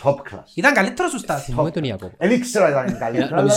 Φίλε, για μένα ήταν καλύτερος. Το ογδόντα δύο νομίζω. Το ογδόντα δύο, αυτά συμμαχητής μου λάλλον. Θυμούμε το. Αυτά συμμαχητής μου στο σχολείο. Θωρώ τον καβ... Ενώ ίδιος ρε φίλε. Και αλλάξει. Θα με δει, θα κάνει τα ίδια, θα κάνει τα δικά του. Αρέσκει του πολλά, πειράζει τον αρφό μου. Και με εκείνη την ομάδα καταφέραμε και... Συνυπάρξαμε, ναι. Συνυπήρξαν όλοι και... Στις λαϊκές οργανώσεις της Πάολα καταπληκτικές. Μα από ποια χρονιά. Όχι, τρία χρόνια που παίξαμε. Είχαμε τρεις σεζόν πολλά. Ξεκινήσαμε που το μηδέν. Ρε, άκου. Φυκήκαμε πάνω. Άκου, άκου εντός έγινε η φάση. Εγώ ήμουν προπονητής αλλού. Και στην ΑΕΛ ήταν προπονητής ο Ανδρέας ο Κανάρης. Ξεμονίας. Πολλά χρόνια. Ο Ανδρέας κουράστηκε μεγάλος, ξέρω εγώ. Και δεν... Και η ΑΕΛ έκαμε την πιο μαύρη χρονιά της ιστορίας της. Ένα χρόνο πριν πάμε εμείς, δεν συμμετείχε στο πρόγραμμα. Δεν συμμετείχε.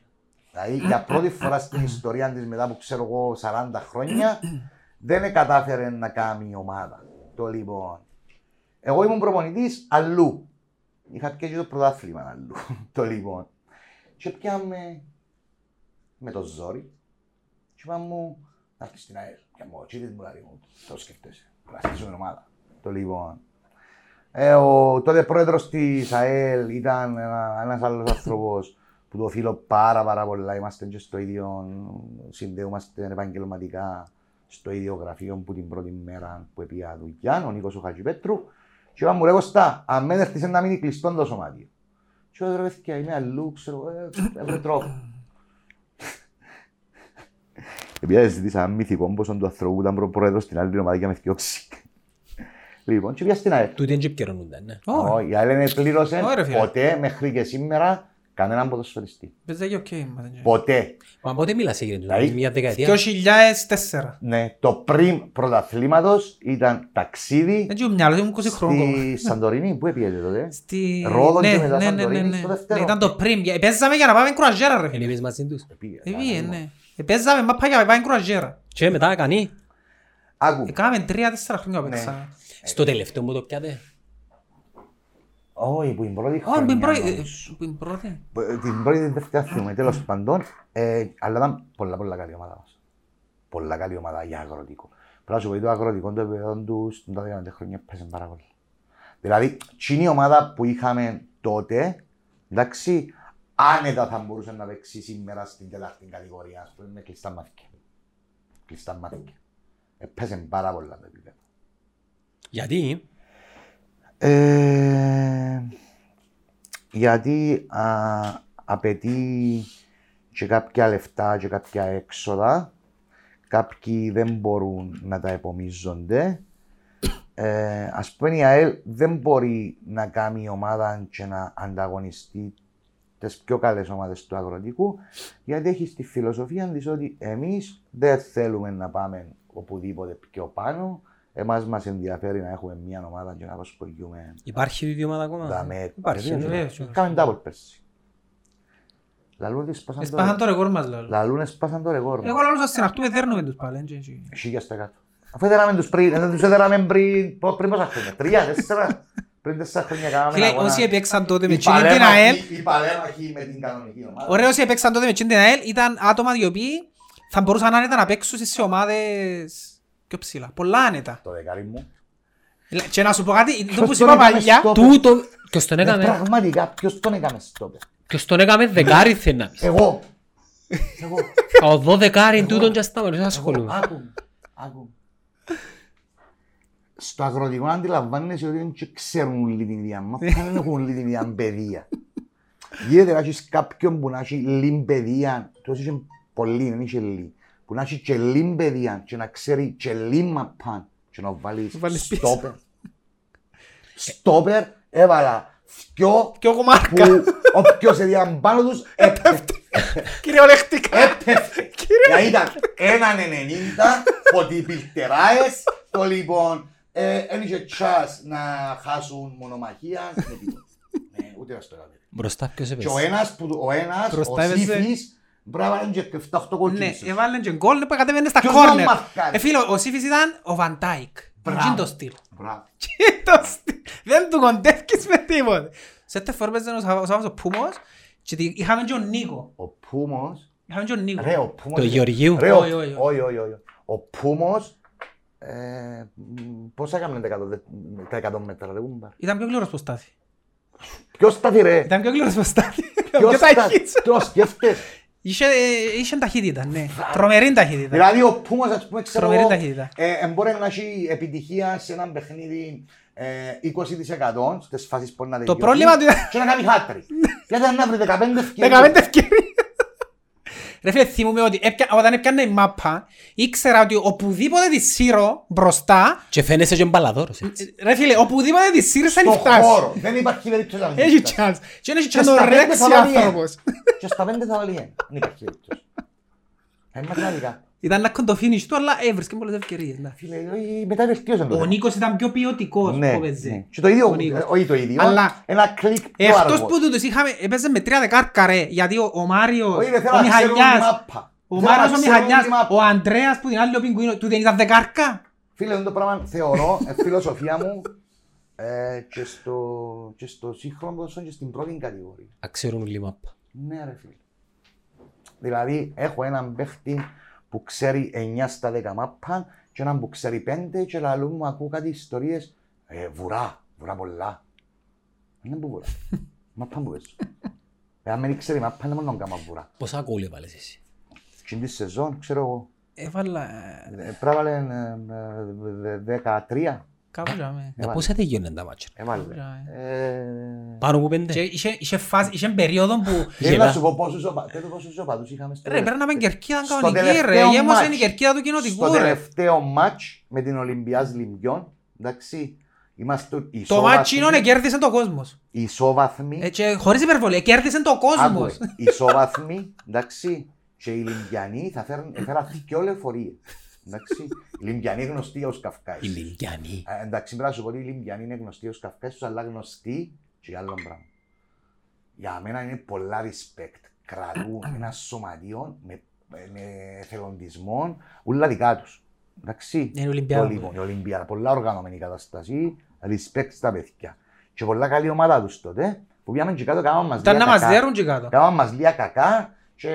Αλλά νιώθα ασφάλεια γιατί είχαμε τους τόπερ που... Επιάν ισχύσεις, επιάν ισχύσεις και έφερα και λίγες ενισχύσεις, σειρά μου τούφλον τόσο. Ήταν να μας δέρουν, ρε. Τούφλον, τόσο. Σαν ήμουν πας στον μπάνκο, σειρά μου τόσο τούφλο. Το λοιπόν. Οπότε εγώ έβαλα και λίγο το σχέδιο... Δράσεις. Ναι, δεν είχε Facebook, τότε είχε άλλους τρόπους. Σχέδιον ακρίτας. Ναι, σχέδιον ακρίτας. Που πάτε ρε καραμήτρι, καρτερούσας. Ήταν φοητσιασμένοι. Το λοιπόν. Η έδρα πια έμπουδα. Το κοινοτικό. Το κοινοτικό. Το γρασίδι τώρα, ναι. Όχι, χώμα. Τώρα είναι τίποτα. Χωράφι. Απονεμένη ιστορία, να την ανοίξουμε. Λοιπόν. Full up. Τι μου χειρά πιο πάει, μάλλον ήταν full up. Μάλλον είναι full up για πόσο κόσμο είσαι. Πάνω από χίλιους σίγουρα. Άτε ρε. Χίλιες. Το λέω full up. Και Λιμπιανή και ολεφορία είπα σου πρέπει να γίνουν διακόσια πλάσματα. Κόσμος πρώτης κατηγορίας. Αλλά θεωρώ ότι χάσαν από φόντους. Ήταν καλή ομάδα. Κερδίσαν το κόμμα, ήταν καλή ομάδα τους, ναι. Ήταν τους δύο μηδές στο τέταρτο νομίζω, στο εικοσάλεπτο. Ναι, βάλαμε τους και ως την αρχή. Το λοιπόν, δηλαδή χάσαν τα. Χάσαν τα. Ναι, ωραία φάση. Ωραία φάση ήταν αγροτικό. Και τελειώσαν και είναι η χρονιά να βάλει. Ήταν το λεφτό παιχνίδι. Όποιος έδερνε έπιανε το, με ισοπαλία θα πέσαμε πάνω. Νομίζω παίξαμε και την επόμενη, αλλά ήδη έφυγαν κάποιοι. Την επόμενη χρονιά πήγαμε τρίτη, δυναμώσαν και πολλές ομάδες. Περίμενε, εν ευκεί κάτι κατηγορία. Όχι, όχι, ποτέ δεν διεκδικήσαμε. Πήγαμε και στο πρόαθλη τριών και χάσαμε δύο ένας στον τελικό, σκοράραν ο Τρεζεκέ. Το λοιπόν, πήγαμε στο πρόαθλη τριών, χάσαμε δύο ένας στον τελικό. Ο Τρεζεκέ. Είχα τους έτσι παραψούτια όλους. Τους ποιος εμπούτα. Ήταν μέρος του το λίγο. Εσείς είναι ο τραϊχτήρας. Ναι, ήταν που τότε, ήταν που τότε. Αλλά έφταλα τους έτσι επίτηδες. Το λοιπόν, έπαιζα με τούτα. Ρώστελαγής ο Τρεζεκένο μόνος που έμειναν και έπαιξε δεκαπέντε. Πάρεσαν πέρσι, ναι. δεκαπέντε χρόνια έπαιζαν. Πόσο χρόνο πάρεσαν, πενήντα. Όχι, είναι της ηλικίας μου, πόσο χρόνο είναι. Ένα κομμιάνο του μυαλό, πόσο σαραντάρες. Και πράσιμο ότι τρώμεν και κριτική. Ένα φωνάζα μου, φκάρ τον ένα, βάρ τον άλλο. Ναι, αρκέψα και βάλει τον αρφό μου. Ο οποίος έξερε μου. Απλά ήταν μητσί, ήταν δεκαπέντε χρονών. Αρκέψα έτσι και βάλει τον. Εγώ στιώνεις το αρφό σου! Είχε εντά και τούτα. Ο Γιώργο. Σκεφτός καμνή κρυγινό κόσμος ρε φίλε στα αγροτικό. Λέω, λέω σε δεκαπέντε χρόνια πιο μητσής μου. Όμουν τριάντα χρόνια, λέω σε δεκαπέντε. Το λοιπόν. Και βάλεις το αρφό σου μετά στο σύλλογο, άμα μου κριτική, καρτερούσαμε. Ή επέζαμε για να πάθαμε και λίγες μαίστρα στο σύλλογο. Εντάξει, είναι ωραίες φάσεις τούτες ρε φίλε. Φίλε, εγώ απολαύσα. Εγώ έπαιξα... Και επειδή παίζαμε και καλή μαππαν και επειδή λέω ότι συμπεριφερούμαστε σαν να είμαστε ομάδα κανονικά, δηλαδή ξέρω... Είναι να πάω και να τους καρτερώ να σωροφτούν. Ρε, εγώ έκανα μια χρονιά... Παίζαμε όλα δυο και ώρα με μια παρακαρτώ να πετούν να έρθουν και αμέ. Έκανα μια χρονιά στη Ελπίδα Αναφάνιας, τη χρονιά που έπιαμε το κύπελλο. Είναι αδελφικό μας σωματιόν, αλλά έχουμε και... Πολλά ωραία κοντρούα. Ναι, αλλά είναι όμορφη κοντρούα. Είναι χιλτσιά να πάει στον Καυκά. Έχει άλλους που έχουμε θέματα. Το λοιπόν, αλλά με την Ελπίδα, αφού ο πρόεδρος τους ρε, οι παίχτες τους έρχονται στο σωματιό μας. Είναι σωματιό και... Δικά μας παιδιά. Ξέρεις ποια ήταν οι αντίπαλους μας, ξέρεις ποια ήταν πολλά καλή ομάδα, η Τρεμιθκιά. Η Θίελλα. Να σου πω γιατί σου την λαλώ. Θυμάσαι ήταν το γήπεδο που πάχεσαι στα ψυχολογικά που σου στη Ομονία. Ήταν μόλις έφυγε από την... Τα περίοδος ήταν ρε. Μου είσαι λοιπόν ότι τώρα με... Ήμασταν παιδες. Ήμασταν παιδες και πήγαν και παίξαμε μια κοτσιοτριμηθιά και βάλε τον να παίξει δεξιά που σε βάλε. Για πρώτη φορά βάλε... Καλά σου πω και είχε κόσμο μας στην Κερκίδα. Εσφύραν του, δεν εξόρπασαν να κλαψίσει. Περίμενε, περίμενε, περίμενε. Τι έκαναν προπονητές σας στην Ομόνια. Ο Τσίκος ο Μακαρίτης. Ο Ταγής. Ναι. Λεβέντης. Και ο Άντρος ο Σάβα. Και ο Χτωρίς. Ο Άντρος, α, ο Άντρος. Ο Χτωρίς τους πιο μίτσους. Ο Άντρος φίλος μου πολλά χρόνια. Έφτασες ο Τσακλή. Τον Αντωνάκη. Εγώ έφτασα τον... Είναι πολλά παγιά. Πρέπει να σου πω ότι ο Αντωνάκης για μένα, αν και δεν έκαμε με έναν προπονητισμό, ήταν στην Ομόνια στα τέλη που έφυγα εγώ, όταν πήγαμε προετοιμασία με Πρόκοπ, ήταν μαζί μας βοηθός του. Ήσουν μες στο ρόστερ του Πρόκοπ. Ναι. Φίλε, ήταν σούπερ ομάδα. Και χάσαν το πρωτάθλημα για λόγους που δεν ξέρω. Σούπερ ομάδα του Πρόκοπ. Φίλε, δηλαδή κάποτε λαλούμε, δεν έπαιξαμε στην Ομόνια κάποιοι. Μα ρε φίλε, εγώ θεωρώ ότι καταφέραν και κάποιοι και παίξαν και ήταν μεγάλο πράγμα. Από τη γενιά μου εμένα παίξαν παιδιά. Και μπήκαμε σε μια Ομόνια που τότε ήταν γεμάτη, ρε φίλε, ξούρπες, κάντυλοι. Προς τα τέλη τους όμως. Ναι ρε φίλε, αλλά μιλούμε τώρα για μεγάλες προσωπικότητες. Ποια τέλη τους. Ποια τέλη του, το Ξυρούπας είναι το εξήντα οκτώ ας πούμε και μιλώ για το ενενήντα έξι. Προς τα τέλη του, επειδή ο Ξυρούπας μετά πήγαινε στην όρθωση. Είναι τέλη, δηλαδή ο Ξυρούπας τότε... Το τέλος της στην όρθωση. Φίλε, μιλούμε ο Ξυρούπας ήταν είκοσι έξι χρονών. Ποια τέλη του. Στην Ομόνια ρε. Ναι. Το ενενήντα επτά έφυγε ο Ξυρούπας. Μιλούμε, είχε προσωπικότητες τότε η Ομόνια ρε φίλε. Ήθελα να σου πω την κουβέντα για να φάνηκε. Σου πω ότι ο Ξυρούπας για μένα είναι ο πιο... Ποιος Σαβίδη ρε. Ο Γιώργος. Ο Γιώργος. Ναι, έκανα προδυνασία μου στο Σαββίδι. Πράσου κοντήρου Σαββίδης. Ήταν τότε που έκαναν έρανο πας στην Κερκιά και να φέρουν. Εν έξανα είδα παίχτη να προπονείται. Δυο παίχτες με εντυπωσιάσαν στον τρόπο που προπονείται. Αρχηγός της Αεκαθηνών, της μεγάλης Αεκαθηνών. Δυο παίχτες μας στη ζωή μου να προπονείται και να βοηθώ και να μας κολοσύρνουν, ας πρέπει να μας πέντε κοπελούθηκια και να μας κολοσύρνουν. Ο Γιώργος ο Σαββίδης και ο Γιώργος Χριστοδούλου Ράμπο. Ο Ράμπο. Πέρα από οικογενειακός φίλος του παπά μου, ο Γιώργος. Λοιπόν... Ήταν άρρωστος. Φίλε, δεν τυχαία που παίξαν στην Ελλάδα και έχουν όνομα στην Ελλάδα. Ρε, ο Ράμπο παίξει Ολυμπιακό, πήρε. Ρε, στην Ελλάδα Κυπρέος να παίξει και να κάνεις όνομα.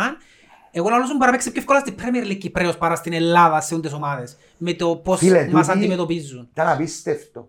Ρε, τότε είχα πρόβλημα τραυματισμού, έπια σε πέντε γιατρούς και Γιάννη με ο Σαββίδης και έδειξε μου τρεις ασκήσεις και Γιάννα. Σκέφτε που έμπουταν γίνει και που εμείς. Είχα πρόβλημα προσαγωγών, έπιανα σε γιατρούς, δεν τα καταφέρνα να το λύσω και όταν πήγαμε προετοιμασία, ήμασταν στο ξογείο, έδειξε μου ο Σαββίδης τις ασκήσεις, κάνουν τα πράγματα και ένα Γιάννης και Γιάννα. Διαφορά μεγάλη. Άρα κλείσουμε να μου πεις γιατί... Λέμε για το Τσακλή, ότι ήταν καλός προπονητής. Για την επόμενη χρονιά. Πέ μου, για την Ομόνια μας. Ναι, που χωρίς την Ομόνια. Θεωρώ ότι η Ομόνια θα είναι σίγουρα στους πρωταγωνιστές. Σίγες εκατό θα είναι. Καλή μια σοβαρότητα. Καλή εκδικήση. Για μένα είναι απλά πρωταγωνιστής, για μένα ξεκινά ένας σκαλί πάνω από τους υπόλοιπους. Ακούμε. Ε, Λόγω κορμού. Και για μένα, και για μένα είναι ενενήντα τοις εκατό στημένη ομάδα με κάποιες προσθήκες. Ε, ίσως να έκαμε την κλεψιά της χρονιάς με είναι... ο Παπουλή. Ίσως. Είναι η κλεψιά της Ρε, χρονιάς. Ρε η Ομόνια έπιασε. Ακούμε. Ακόμα για να δεις, δεν το συζήτησαμε λίγο, τα μέσα πώς παρουσιάζουν κάποιες καταστάσεις. Συζήτησα το κάνεις και επεισόδια ρε, κάνεις πιο μέρη. Η Ομόνια έπιασε τον καλύτερο παίχτη της εφταετίας και τον πιο σταθερό μιας ομάδας που έκανε πρωταθλητισμό και πώς το παρουσιάσαν, έναν τέλειο μέρο. Και πρόσεξε να μου το ελάλουν, εγώ είπα τούτο, στα τριάντα πέντε του ήταν ο Νούνο Ασίσης στην Ομονία. Μπράβο, εχτες έπιαμε στο σχολιασμό, πάω στο σχολιασμό που κάνει το Ομονία News, το λοιπόν και τον που σχολίασα. Θέλω να μου αφαίρουμε έναν δαμέ, πόνοι ξέρετε τις ηλικίες των παιχτών, κανένου παιχτή, να τον βάλουμε μες στο ίδιο δαμέ στο δασάκι και να μας πει, αν θεωρεί ότι ο Παπολίτης είναι ο πιο μεγάλος του Ιβέρου. Αλλά πού. Να βοηθήσει πολλά. Ρε, τριάντα πέντε χρόνων Κριστιανό Ρονάλντο. Να βοηθήσει πολλά. Είναι τριάντα πέντε χρόνων Κριστιανό Ρονάλντο. Έδωσε της Ομόνιας ένα στοιχείο που της έλειπε ο Παπουλής. Παίχτης που να έρθει που πίσω, που τα χαφ και να μπει σε φάσεις. Ναι. Και επίσης πρέπει να πάρει που κάτω μια προδιαφαινόμενη μεταγραφή του Αγγεντόλα Στάπου. Εμένα σαν οπαδό θα με πάρει, τον κόσμο θα με πάρει, αλλά έχω εμπιστοσύνη του Λάδου και τον Μπέρκ ότι δεν θα σε επηρεάσει. Δεν πρέπει να σε πάρει. Φίλε, εκείνους που πρέπει να μην επηρεάζει δεν τους επηρεάζει. Εμένα επηρεάζει. Ψυχολογικά μου σε επηρεάζει, δεν σου έρχεται τα ποέλη, ο πρόδρομος και κοντούτα. Η Ομόνια είναι ο καλύτερος προπονητής αυτή τη στιγμή. Θωρείς την ότι εξελίσσεται. Είναι ο μόνος προπονητής που ήρθεν και λένε ότι θέλω να γινόμαστε καλύτεροι. Τούν την ατάκα που λαλούν όλοι, θέλω να είμαστε καλύτεροι. Και όντως, αν δεις την Ομόνια πέρσι έτσι καιρό, θωρείς την ότι κάθε παιχνίδι είναι καλύτερο. Πρόοδο, πρόοδο. Και χτες που πιάσεις το δασάκι είδα και άλλη πρόοδο, είδα και άλλα στοιχεία. Και δεν είναι τυχαίο γιατί είναι της σχολής Φέρκιουσον. Ακούμε.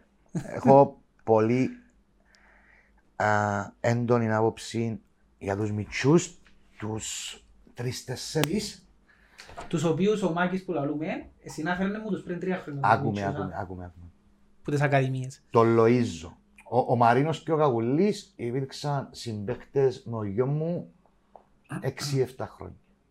Οπότε έχω, τους έχω δει αγωνιζόμενους πάνω από εκατό φορές. Ο Τζονίτσο Καγουλής. Τον Λοΐζον τον είχα δει για πρώτη φορά όταν ήταν οκτώ χρονών. Για εκείνον μιλούει για μεγάλα πράγματα. Και τον επαρακολουθούσα για εκείνον μιλούει για generational talent. Και το Χαράλαμπον το ίδιο. Πιο μετά, δηλαδή έγινε δεκατέσσερα δεκαπέντε. Ρε που την ομάδα των δεκαπεντάρεων που πιάνε το πρωτάθλημα και μιλούσαν όλοι πριν... Του τρία, εκείνους του Μιγιώτη. Ναι. Γιατί είναι του Μιγιώτη του δύο ομάδα. Λοιπόν, ο Λοΐζος εμπούγιν τη φουρνιά, όχι, όχι, όχι. Ο Καγουλίτσο Τζονίσεν του ένα, του ένα, του ένα, του ένα. Δηλαδή, δεκαεννιά είκοσι χρονών τώρα ρε. Ο Ζευκής είναι μαζί με τον Λοΐζο. Επειδή είναι οι δεκαπεντέρες που τους είδα... Ο Ζευκής είναι άλλον καλούπι. Ο Ζευκής είναι ο Κας καλούπι. Δηλαδή, πολλά μοιαστός με τον ΟΚΑ. Σε πολλά πράγματα. Και στο κορμί και στο... Ήταν έξυπνος παίχτης ο ΟΚΑ. Για μένα ήταν ο πιο δύσκολος άνθρωπος που είδα στη ζωή μου να μαρκάρω. Τον ΟΚΑ, μόνο ο ΟΚΑ είχε τότε, δεν ξέρω μετά αν το βελτίωσε, αν ήταν μεγάλος, επηρεάζεται πολλά από το bullying. Και εγώ τον ΟΚΑ τον αντιμετώπισα μόνο με bullying. Κάμνα τον bullying, τον άποβεζα και νευρίαζε. Θυμάσαι όλοι βρίζαν ότι έκλαινε τα χάστο... Κάμνα τον bullying, ο ΚΑΣ ρε φίλε, έσπαζε την πέση, δεν μπορεί να σε κάνει κομμάθηκε. Το λοιπόν, εγώ θεωρούσα ότι μόνο με bullying θα μπορούσα να αντιμετωπίσω. Πόσο ανέπρα του, να το πελάρες, να νευριάσει, να φάει καμνάν κότσιν και αγγλίτως. Ξέρεις ότι είναι ο παίχτης ο οποίος σκοράρει το πρώτο γκολ στον Ιον Καραϊσκάκη. Απίστευτος ρε φίλε, απίστευτος παίχτης. Ο Κάζε είναι πολλούς που είναι τώρα, ξέρω τα δέκα, τριάντα, δεκαεπτά χρόνια. Τέλος, και τον χειριστήκαμε σωστά στην Ομόνοια, φίλε. Εντάξει. Α, ήσουν τότε συμβούλοι. Ελάλες και ως μητσούς της Ακαδημίας. Όχι. Ελάλες και ως μητσούς. Δεν ήμουν, αλλά επειδή εγώ δεν λέω ψέματα, ούτε θέλω να λέω μea culpa. Δεν κρύβω ότι τοποθετήθηκα στη συνέλευση της Ομόνοιας, τότε που έγιναν τα γεγονότα, και είπα αν έκαμε τούτα που λαλούν, αρκετοί βαλίξαν τους για παγιέσσον. Δεν είμαι σίγουρος αν τα κάνουμε, τελικά. Εύκολα ανοίσεις το στόμα σου και λαλείς, ξέρω εγώ, να φύγει. Μια κούλπα. Με τους μητσούς, μιλούσαμε για την χρονιάντη ερχόμενη. Αυτή η τετράδα, είχε και άλλους πίσω, είχε και άλλους πίσω από τούτους, δηλαδή είναι τώρα δεκαπέντε δεκαέξι, αλλά επειδή δεν έχω ολοκληρωμένη άποψη, δεν θέλω να λέω κουβέντες, ετσάτιζεν η φωνή, όξα γίνεις και καλή δουλειά. Όχι. Πρέπει να σου πω ότι δουλεύτηκε η φουρνιά των τριάριων του Λοΐζου, δουλεύτηκε πάρα πολλά από τον Ανδρέα και πρέπει να του πιστωτεί του Ανδρέα δουλειά με τούτους. Θεωρώ ότι... Ήταν τότε που ήταν και εκείνος που είχε έρθει από η Μάντσεστερ. Ναι, πρέπει να με εκείνον που αρχίσαν. Με εκείνον πρέπει να με εκείνον που αρχίσαν. Λοιπόν... Αλλά να σου πω κάτι, ο Λοΐζος ρε φίλε, μπορεί να τα ταλέντα που θωρείς το να πούμε μες σε διακόσια μωρά, να μου καταλάβει. Τότε που σου λέω ότι είναι generational talent. Ο Λοΐζος θεωρώ ότι αν έχει το μυαλό του και συγκεντρωμένο και ξεφύγει το μυαλό του, να κάνει μεγάλη καρδιά. Είναι, έκαμε, ρε φίλε, εφάνηκε που το πρώτο παιχνίδι, τούτο το πράγμα που λαλούσαμε παλιάς που είναι ότι βάλεις να παίξεις πέντε δέκα λεπτά. Είμαι παίχτης. Ναι ρε φίλε, φίλε βάλεν το μέσα, έκαμε σου τρεις ενέργειες, βάλεν γκολ, τέλειωσε το φίλε. Στην την ημέρα υπάρχει το ηχητικό, θα σου το βάλω, το ακούσεις, τώρα μπορεί να φύγει που τα με περιγράφουμε το μάτς, βάλει μέσα, σηκώνει να βάλει όλο Λοΐζο ένα μηδέν το μάτς, τώρα που τον έβαλε. Κρούζαμε, να πάμε να πια μας τα ψυχολογικά μας, τώρα να κάνουμε έναν κουτουλά το παραλίμνη, να πάμε στον ενενήντα, να θυμηθούμε το Φερχούιζε μου. Εγώ έτσι σκεφτούν, να γίνει κουτούλα, με τα τραυματικά, να μας ισοφαρίσουν και κάτι να γίνει και σηκώνει Λοΐζο. Και περιγράφω με τον Χρήστον τον Αντρονίκου, περιγράφει ο Αντρονίκου και εγώ σχολιάζω και να βάλω Λοΐζο. Οκ, η πρώτη μου αντίδραση ήταν οκ, θα του καλά έκανε, τώρα δεις, τώρα δεις. Τώρα δεν μπορεί να κάνει τούτος. Ευσεβής ποθός. Το λοιπόν. Όχι, πιστεύω τον πολλά ρε φίλε. Το λοιπόν, τώρα δεν μπορεί να κάνει τούτος. Τον προπονητή εξ' ο παίχτης. Όχι, ο παίχτης. Λοιπόν. Και ο προπονητής να το βάλει το στο ένα μηδέν. Με τον κατάλληλο. Ρε φίλε, ο προπονητής βάλει στο ένα μηδέν. Ρε για να γίνει παίχτης πρέπει να λέξεις έτσι συνθήκες. Ναι ρε. δεκαέξι χρόνες ρίνω μέσα στο ένα μηδέν ρε. Διότι να σου πω ότι μου αλλάξει από το παρελθόν. Εγώ, ενώ έπαιξα ποτέ ας πρέπει να κάνω καριέρα στην πρώτη ομάδα της Ομόνοιας, έπαιξα πενήντα φορές στη ζωή μου με δεκαπέντε χιλιάδες κόσμο. Παίζαμε μέσα στο γήπεδο της, πριν την πρώτη ομάδα, πέντε λεπτά πριν. Έπαιξαμε κόσμο, έβαλαν τους συμπαίχτες μου στην πρώτη ομάδα, πριν και νιώθαν καμιά διαφορά. Τούτον ελάλε μου το θκιός μου ο Σακόλας που έπαιξε κάνει καριέρα και λαλεί μου το ότι... Φέρνεις τον και παίρνεις τον, που το χωράφι και σύρνεις τον να παίξει. Πούλου και βάλεις τον μέσα στο κασιπί με είκοσι χιλιάδες και μου φωνάζουν και κάθε ώρα να είναι παλάβος. Πώς έκαναν του τσίκου. Το λοιπόν, ναι, παίρνει μέσα και θωρές πες του γεννήσεις, θα τον να οδείς. Όταν έβαλε το δέρμα είπα του, να δεις πολλά κοντά. Μπαίχτης ρε. Ενώ εσείς που έκαμε το σλάμ, ναι. Ναι ρε φίλε, και σκοράρε, ναι. Δάμε το επιθέον του, Λοΐζου. Λοΐζου. Ο Λοΐζου, ναι, ναι. Επίσης, ο Χαράλαμπος ας πούμε, ο Χάμπος, έτσι τον αποκαλούν. Στο κέντρο που βάλει δεν τον είδα, όχι. Φίλε, έχει συμπεριφορά είκοσι πέντε. Μόλις έκλεισε δεκαοκτώ. Και κρατά την μπάλα και συμπεριφορά είκοσι πέντε. ωριμότητα και σκέψη κοσπεντάρι. Έχουν προπτυγίνουν τα παιδιά. Έχουν ταλέντο. Ε, έχουν... Είναι ηλικία που είναι πραγματικά ταλέντο. Ο, ο Χαράλαμπος, ας πούμε, επειδή έχει και την παιδεία του εξωτερικού, κάμε χρόνια στο εξωτερικό. Δηλαδή επιλέχτηκε γιατί έχει δύο κατηγορίες που κάμε στο εξωτερικό. Ποιος που κάνει το γύρις του, γιατί πιστεύει ότι ο γιος του πρέπει να παίχνει και πάει και τρώει εξήντα εβδομήντα χιλιάδες ευρώ και αντιλαμβάνεται μετά ότι έναν της μαπάτσε, ξέρω εγώ, δεν ξέρουν και να μην τον κάνουν. Και εκείνος που τον ζητούν οι ομάδες, φέρμαστον. Τι είναι η πραγματική φάση εξωτερικού. Ναι. Και αναλαμβάνουν οι ομάδες και τα έξοδα του και την ανάπτυξη του και και και και. Ο, ο Χαράλαμπος έχει την κατάσταση πίσω του, έχει παιδεία. Εντάξει, λοιπόν. Και δείχνει το. Φαίνεται το πράγμα. Δηλαδή, φαίνεται ότι κάποιος τον έμαθε. Σκέφτεται στο γήπεδο και ενεργεί, δείχνει το πράγμα. Ο Κακουλής. Ο Κακουλής πρέπει να σου πω ότι έχει φυσικά χαρίσματα τρομερά. Επιτάχυση και κρυκτικότητα τρομερή. Update version του Χριστοφή. Ναι, ήταν να σου πω ότι θυμίζεις με τον Χριστοφή. Και άλλα να σου πω, εν είκοσι χρόνων, για μένα φέτος είναι οι χρονιές καθιέρωσης. Ναι. Να καθιερωθεί είκοσι χρονών. Όχι φίλε, οι δύο αντρώνικος εμπαίχτης πρώτης ομάδας. Έπαιξε δεκαοκτώ παιχνίδια. Πρώτη επιλογή. Με την ΑΕΛ στο τελευταίο παιχνίδι που ήταν το παιχνίδι της ομάδας ήταν βασικός. Και ήταν βασικός όχι γιατί έλειπαν παίχτες. Γιατί έβαλαν τον, επέλεξαν τον. Αυτή είναι η διαφορά του προγωνισμού. Ναι. Έπαιζες με την ΑΕΛ πρώτο παιχνίδι το play-off ρε φίλε και έρχεσαι μέσα δεκαεννιά χρόνια. Βασικό. Να πω κάτι. Πιστεύω ότι πάντα υπήρχαν έτσι. Καλά ταλέντα μες την Ομονία. Γι' αυτό είναι κλειδίνο προπονητής. Γι' αυτό θα πιστώσω τον Μπέρκ. Αλλά και γι' αυτόν, και γι' αυτόν ε, εγώ θεωρώ ότι είναι πολύ σημαντικό να μπαίνουν οι παίχτες σε κανονικές συνθήκες Ομονίας, ας πούμε. Δηλαδή, να πιάμε τα από ελ.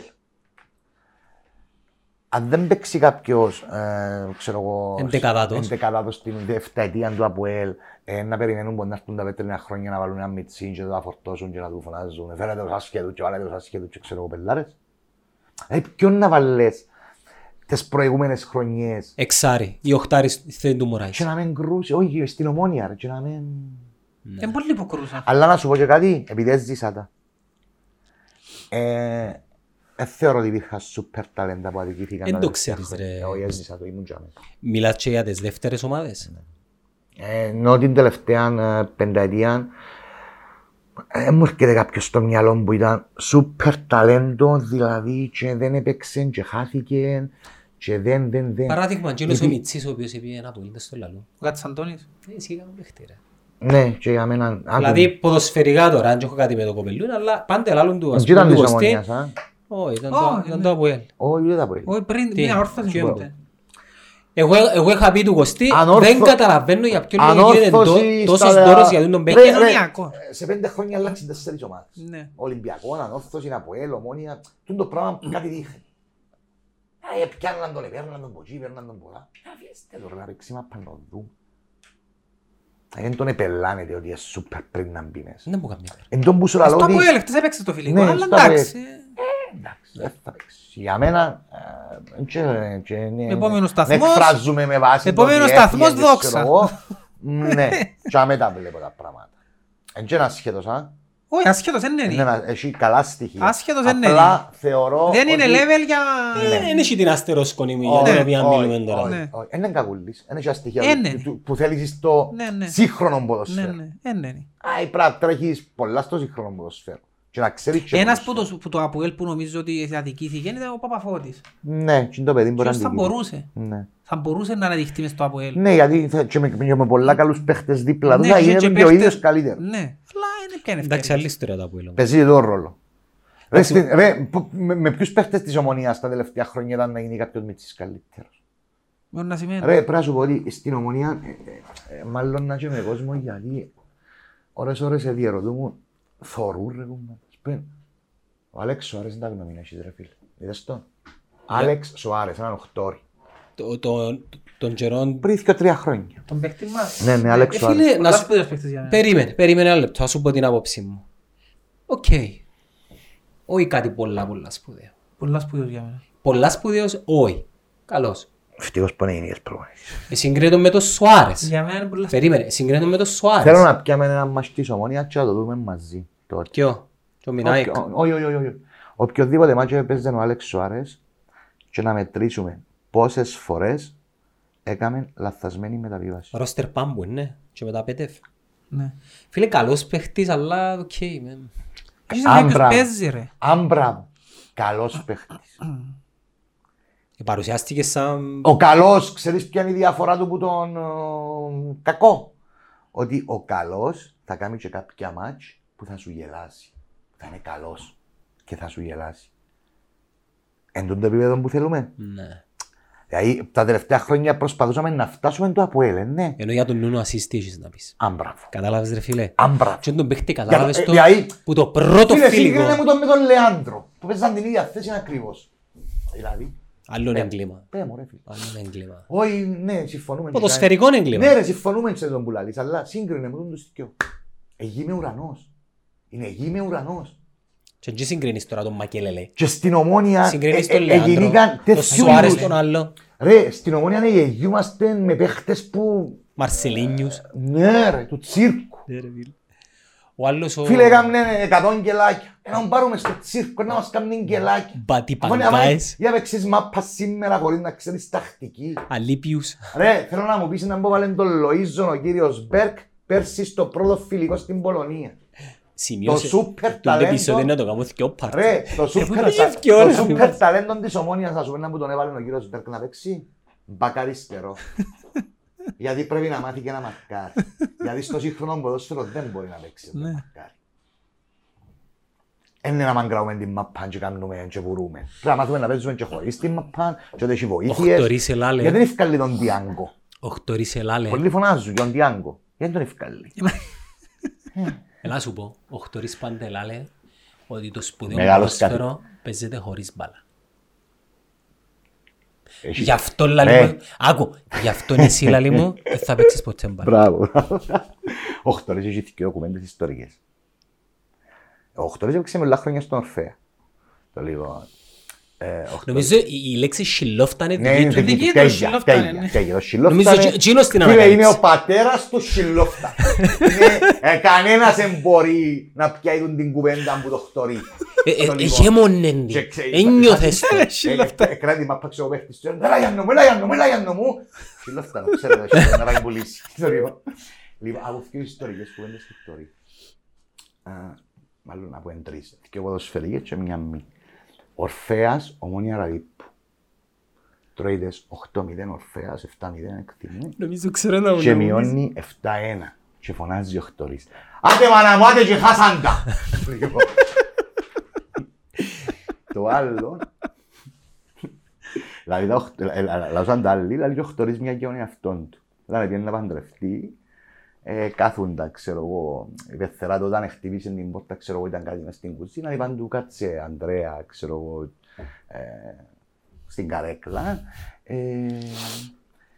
και έμεινε στεγούμενος ο Χτωρίς, ε, ήρθε η πεθερά του, λαλί του, γε μου, λαλί του, λαλί, σαν καγιά σου, σήκω να σαν καγιά σου. Δηλαδή στεγούμενος, δηλαδή, στεγούμενος. Ας πούμε, μια άλλη στερομάς στην Ελλάδα, μέσα στο αυτοκίνητο. Κάμε προπονητή στα Νάγια. Και είχε ένα μάτς που ήταν να ουζέρουν, ξύλο. Και τούτος εκατάλαβε το. Άρα το χτωρί. Την ομάδα να σου πω. Φίλε ειλικρινά, δηλαδή έχει πλάσμα που μπορεί να κάνει κάμερα. Και προς το τέλος του μάτς, πήγαινε πιο κοντά στα αποδυτήρια. Σε κάποια φάση σφυρίζονται, τι σε βούρησε να μπήκε μες στα αποδυτήρια. Κλείωσε την πόρτα και να μην κανένα να μπει. Και έρχονταν οι συμπαίχτες τους και λαλούσαν του, κύριε Χτωρί, άνοιξε ματσέ να μαζεύουν και εγώ δεν τους άλλοι. Εγκρίμα για το Χτωρί που έμειναν τούτα στην ιστορία, γιατί για λόγω μου υπήρξαν πολλά καλός προπονητής. Δεν ξέρω αν σας έβαλε, νομίζω. Όχι, όχι, ήταν καλός, ευκαιρία προάθλημα μα δεύτερα. Φίλε, εμένα ελάλε μου το που μητσείς. Πολύ μάτι. Ο Τράνης σπουδίος παίχτης, αλλά το χίλια εννιακόσια εβδομήντα. Ναι, ναι, ελάλε σου με τρόπο. Ο Τσόπελας, είναι πιο αργός πυρομίχλη. Ναι, ναι, ελάλε σου με τρόπο. Και είναι ο μόνος που μου είπε, θωρήσεις τούτους ούλους, γάσταν πολλά καλή ομάδα. Ένας να παίξει ή κανένας. Εγώ ήμουν που τους αχάπαρους για να καταλάβεις. Που τούτους ούλους που θωρείς λαλί μου, μόνον ένας θα παίξει. Σωστός. Και ήταν ο Στάθης. Σωστός. Κανένας δεν θα πει. Γι' αυτό λέω ότι τώρα για την Ομόνοια είναι επιτεύγμα που έχει τέσσερις που διεκδικούν. Είναι συχνό πράγμα του. Τεράστιο επιτεύγμα μέσα σε δύο χρόνια διαφορά. Και κατά τα φαινόμενα, να βγάλεις τέσσερις παίχτες που διεκδικούν. Ρε, τέσσερις παίχτες θα τους καθιερώσεις. Μιλάς για κορμό. Μιλάς για κορμό. Δηλαδή, εγώ συζητώ, επιμένω, επιμένω, επιμένω. Με τούτους πώς να πάμε στην Ευρώπη. Ναι, με τούτους. Με τούτους. Μπορεί σήμερα που μιλούμε να μένουμε με τούτους. Αν θέλουμε να ριζώσουμε όμως στην Ευρώπη και να μείνουμε και να είμαστε ομάδα με πρωταγωνιστικούς στόχους και να κάνουμε εμπορίες με τούτους. Διότι είναι αυτή η φάση που είναι είκοσι πέντε χρόνο κακουλής και να έχει έξι χρόνια πας στη Ράσιν. Όχι ρε φίλε, είναι αυτή η φάση που θα μπορούμε να πετυχαίνουμε δεκαπέντε χρόνια στον χρόνο που γίνηκε πέρσι. Είναι παγκόσμιο φαινόμενο που γίνηκε πέρσι. Ρε, η Μπαρτσελώνα βασίστηκε σε πέντε παίχτες. Τσάβι, Ινιέστα, Μέση, Πουγιόλ. Ήταν όλη ομάδα ρε. Και ο Μπουσκέτς.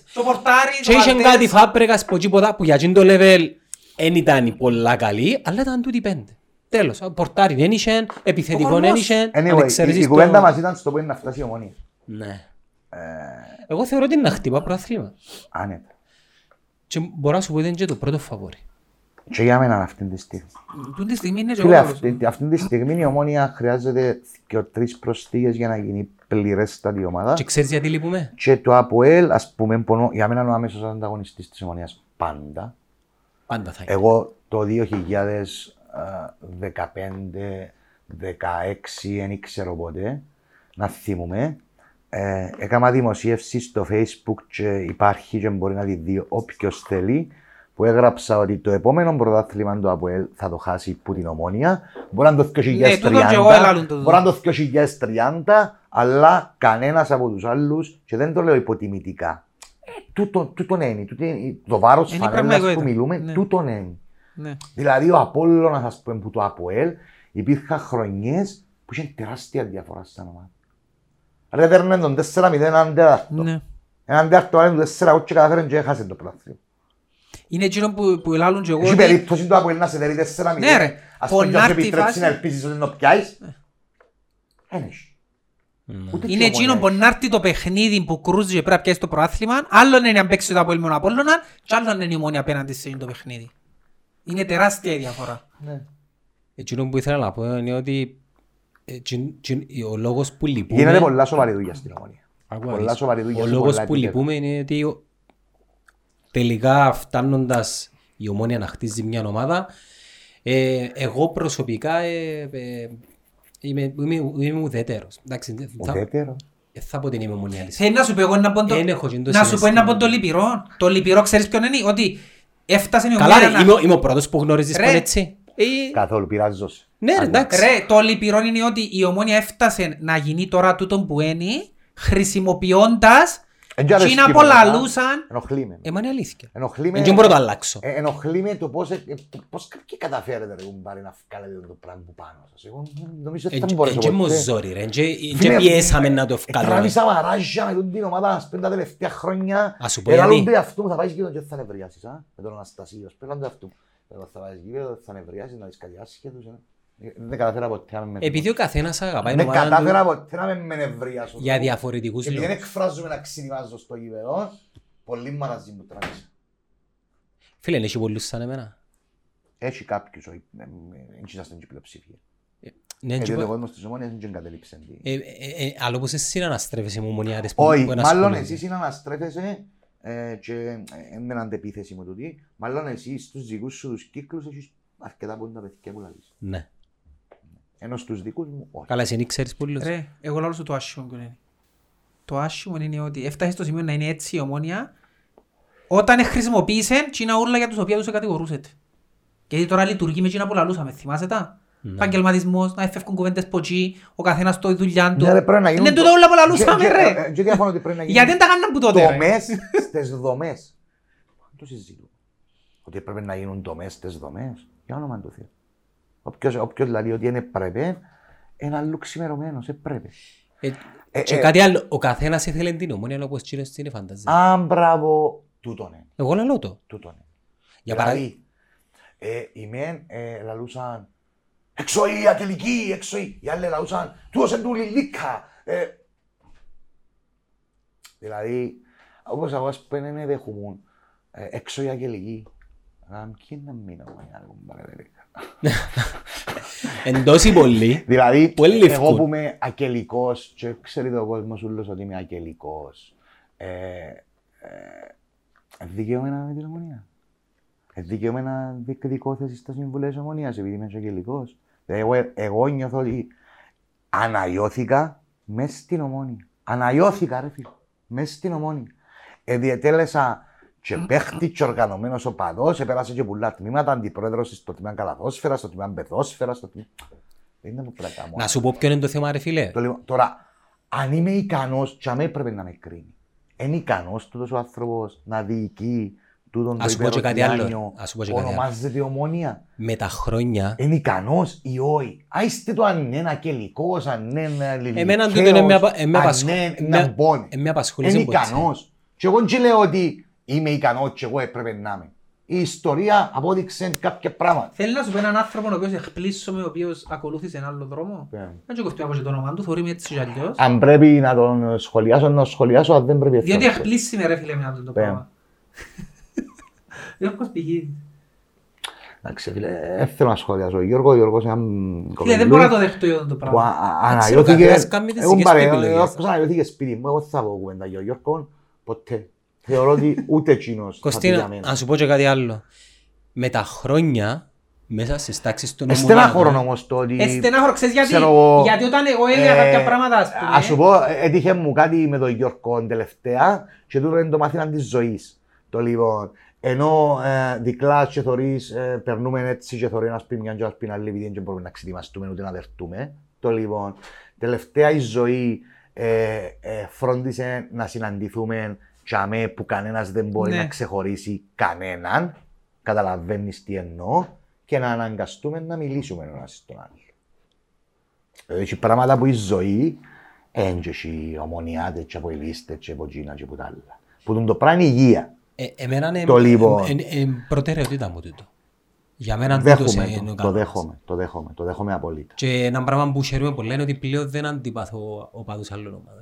Και... Εγώ να σου πω την αλήθεια, ποτέ μου... Αγέχα το πολλά, μου σαπουελίστες ειδικά. Εγώ ποτέ μου δεν ήμουν αντί, αντί κάτι. Εγώ ήμουν υπέρ κάτι. Δηλαδή, νομίζω είναι το αντί που μας εφάει. Μεταξύ Ομόνιας και Αντιαποέλ, εγώ είμαι Ομόνια. Δεν είμαι Αντιαποέλ. Είμαι Αντιαποέλ λόγω του ότι θέλω να χάσει για να το ρέξω. Ναι, όχι γιατί ξέρω εγώ θέλω να πεθάνει. Λοιπόν, αγωνιστικά. Εγώ θεωρώ ότι το Αντιαποέλ της εστίχησε της Ομόνιας. Πολλά. Πολλά. Το λοιπόν. Ε, πάνω απ' όλα για μένα είναι η Ομόνια. Δεν είναι το να, το, το να μην πάει καλά το Αποέλ και το να πεθάνει το Αποέλ. Να το ρέξει η Ομόνια. Λοιπόν, έφυγε, δεν πουλαλούσαμε, δεν πουλαλούσαμε άλλο. Για τον Γιώργο. Όχι, για τον Γιώργο τελειώσαμε. Τελειώσαμε. Για το ότι εντάλλως αντιμετωπίζουμε τέλος πάντων... Α, αν έχουμε φίλους από οι λίστες ή όχι. Να σου πω κάτι. Εγώ είχα σου πει ότι πλέον δεν αντιπαθώ κανέναν άλλο... Άκουμε, άκουμε, άκουμε. Εγώ έχω respect και δέχομαι να με ενοχλήσει όταν δεν πηγαίνει καλά η ομάδα μου, όποιος είναι το ίδιο άρρωστος μαζί μου. Δηλαδή, τον Μιχάλη τον Κοτσίνο, ξέρεις τον το Καφά. Α? Ο Μιχάλης είναι ο οπαδός του Αποέλ που τον καιρό που τσίνον το μακάριον ήταν τόσοι και ήταν για μέ. Ναι.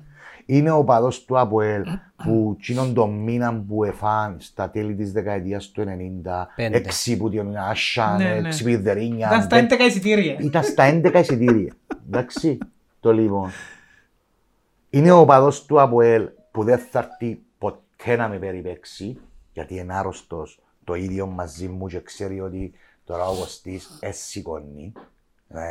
Ή εμπληγωμένος. Εμπληγωμένος και είναι σεβαστό, γιατί όταν είναι έτσι θα πρέπει να με σεβαστεί. Και είναι ο αποελίστας που μπορώ να κάτσω να μιλώ για μάπα μαζί του δεκαπέντε ώρες. Και είναι ο σπονάρτη που πήγαινε τώρα, θυμήθηκε να γίνει αποελίστα στη Ρεάλ και να μου πει έχω και ειδικά είναι της ηλικίας μου που τον είχα πα, πα, πα ως που πήγε, ξέρω εγώ, παντρεύτηκε. Το λοιπόν, άντε ρε, άντε, γυρίγες είκοσι πέντε χρόνια να μιλήσεις, τριάντα. Ξοροφτούμε, γιατί δεν θα κάνουμε κύκλους πάλι στη ζωή. Δεν μου κάνεις εμένα από τούτα. Πον καιρό που σου έκανα πατά πατά, έλα λες μου, Ε, τώρα μάπες, μπελάρες. Μπάσκετ, Παναθηναϊκός. Μπελάρες, μάπες, ασχοληθείτε με μάπες. Ήταν όλοι Παναθηναϊκός τότε. Ρε, εγώ ασχολούμαι με μάπες, κι άμα αντεστρώ, κι άμα δέρνω, είμαι με την Ομόνια, πονώ. Λαλώ το, δημόσια, άμα αντεσφάει η Ομόνια, μαραζώνω. Ξέρω ότι το ποδόσφαιρο είναι που τα πιο λίγα πράγματα στη ζωή σου στο μοναδικό, που μπορείς να μετατρέψεις την ήττα και την αποτυχία σε επιτυχία μέσα σε μία εβδομάδα. Τι πολλά πράγματα στη ζωή που σου διά... Τζοχάνεις μάτια, ναι. Τώρα, όχι με τίποτα. Ούτε εκτός. Ούτε. Ούτε. Δεν μπορώ ρε φίλε, δεν μπορώ να κόψω. Χτες πήγα δασάγυρα, ας πω. Ξέρω, δεν μπορώ.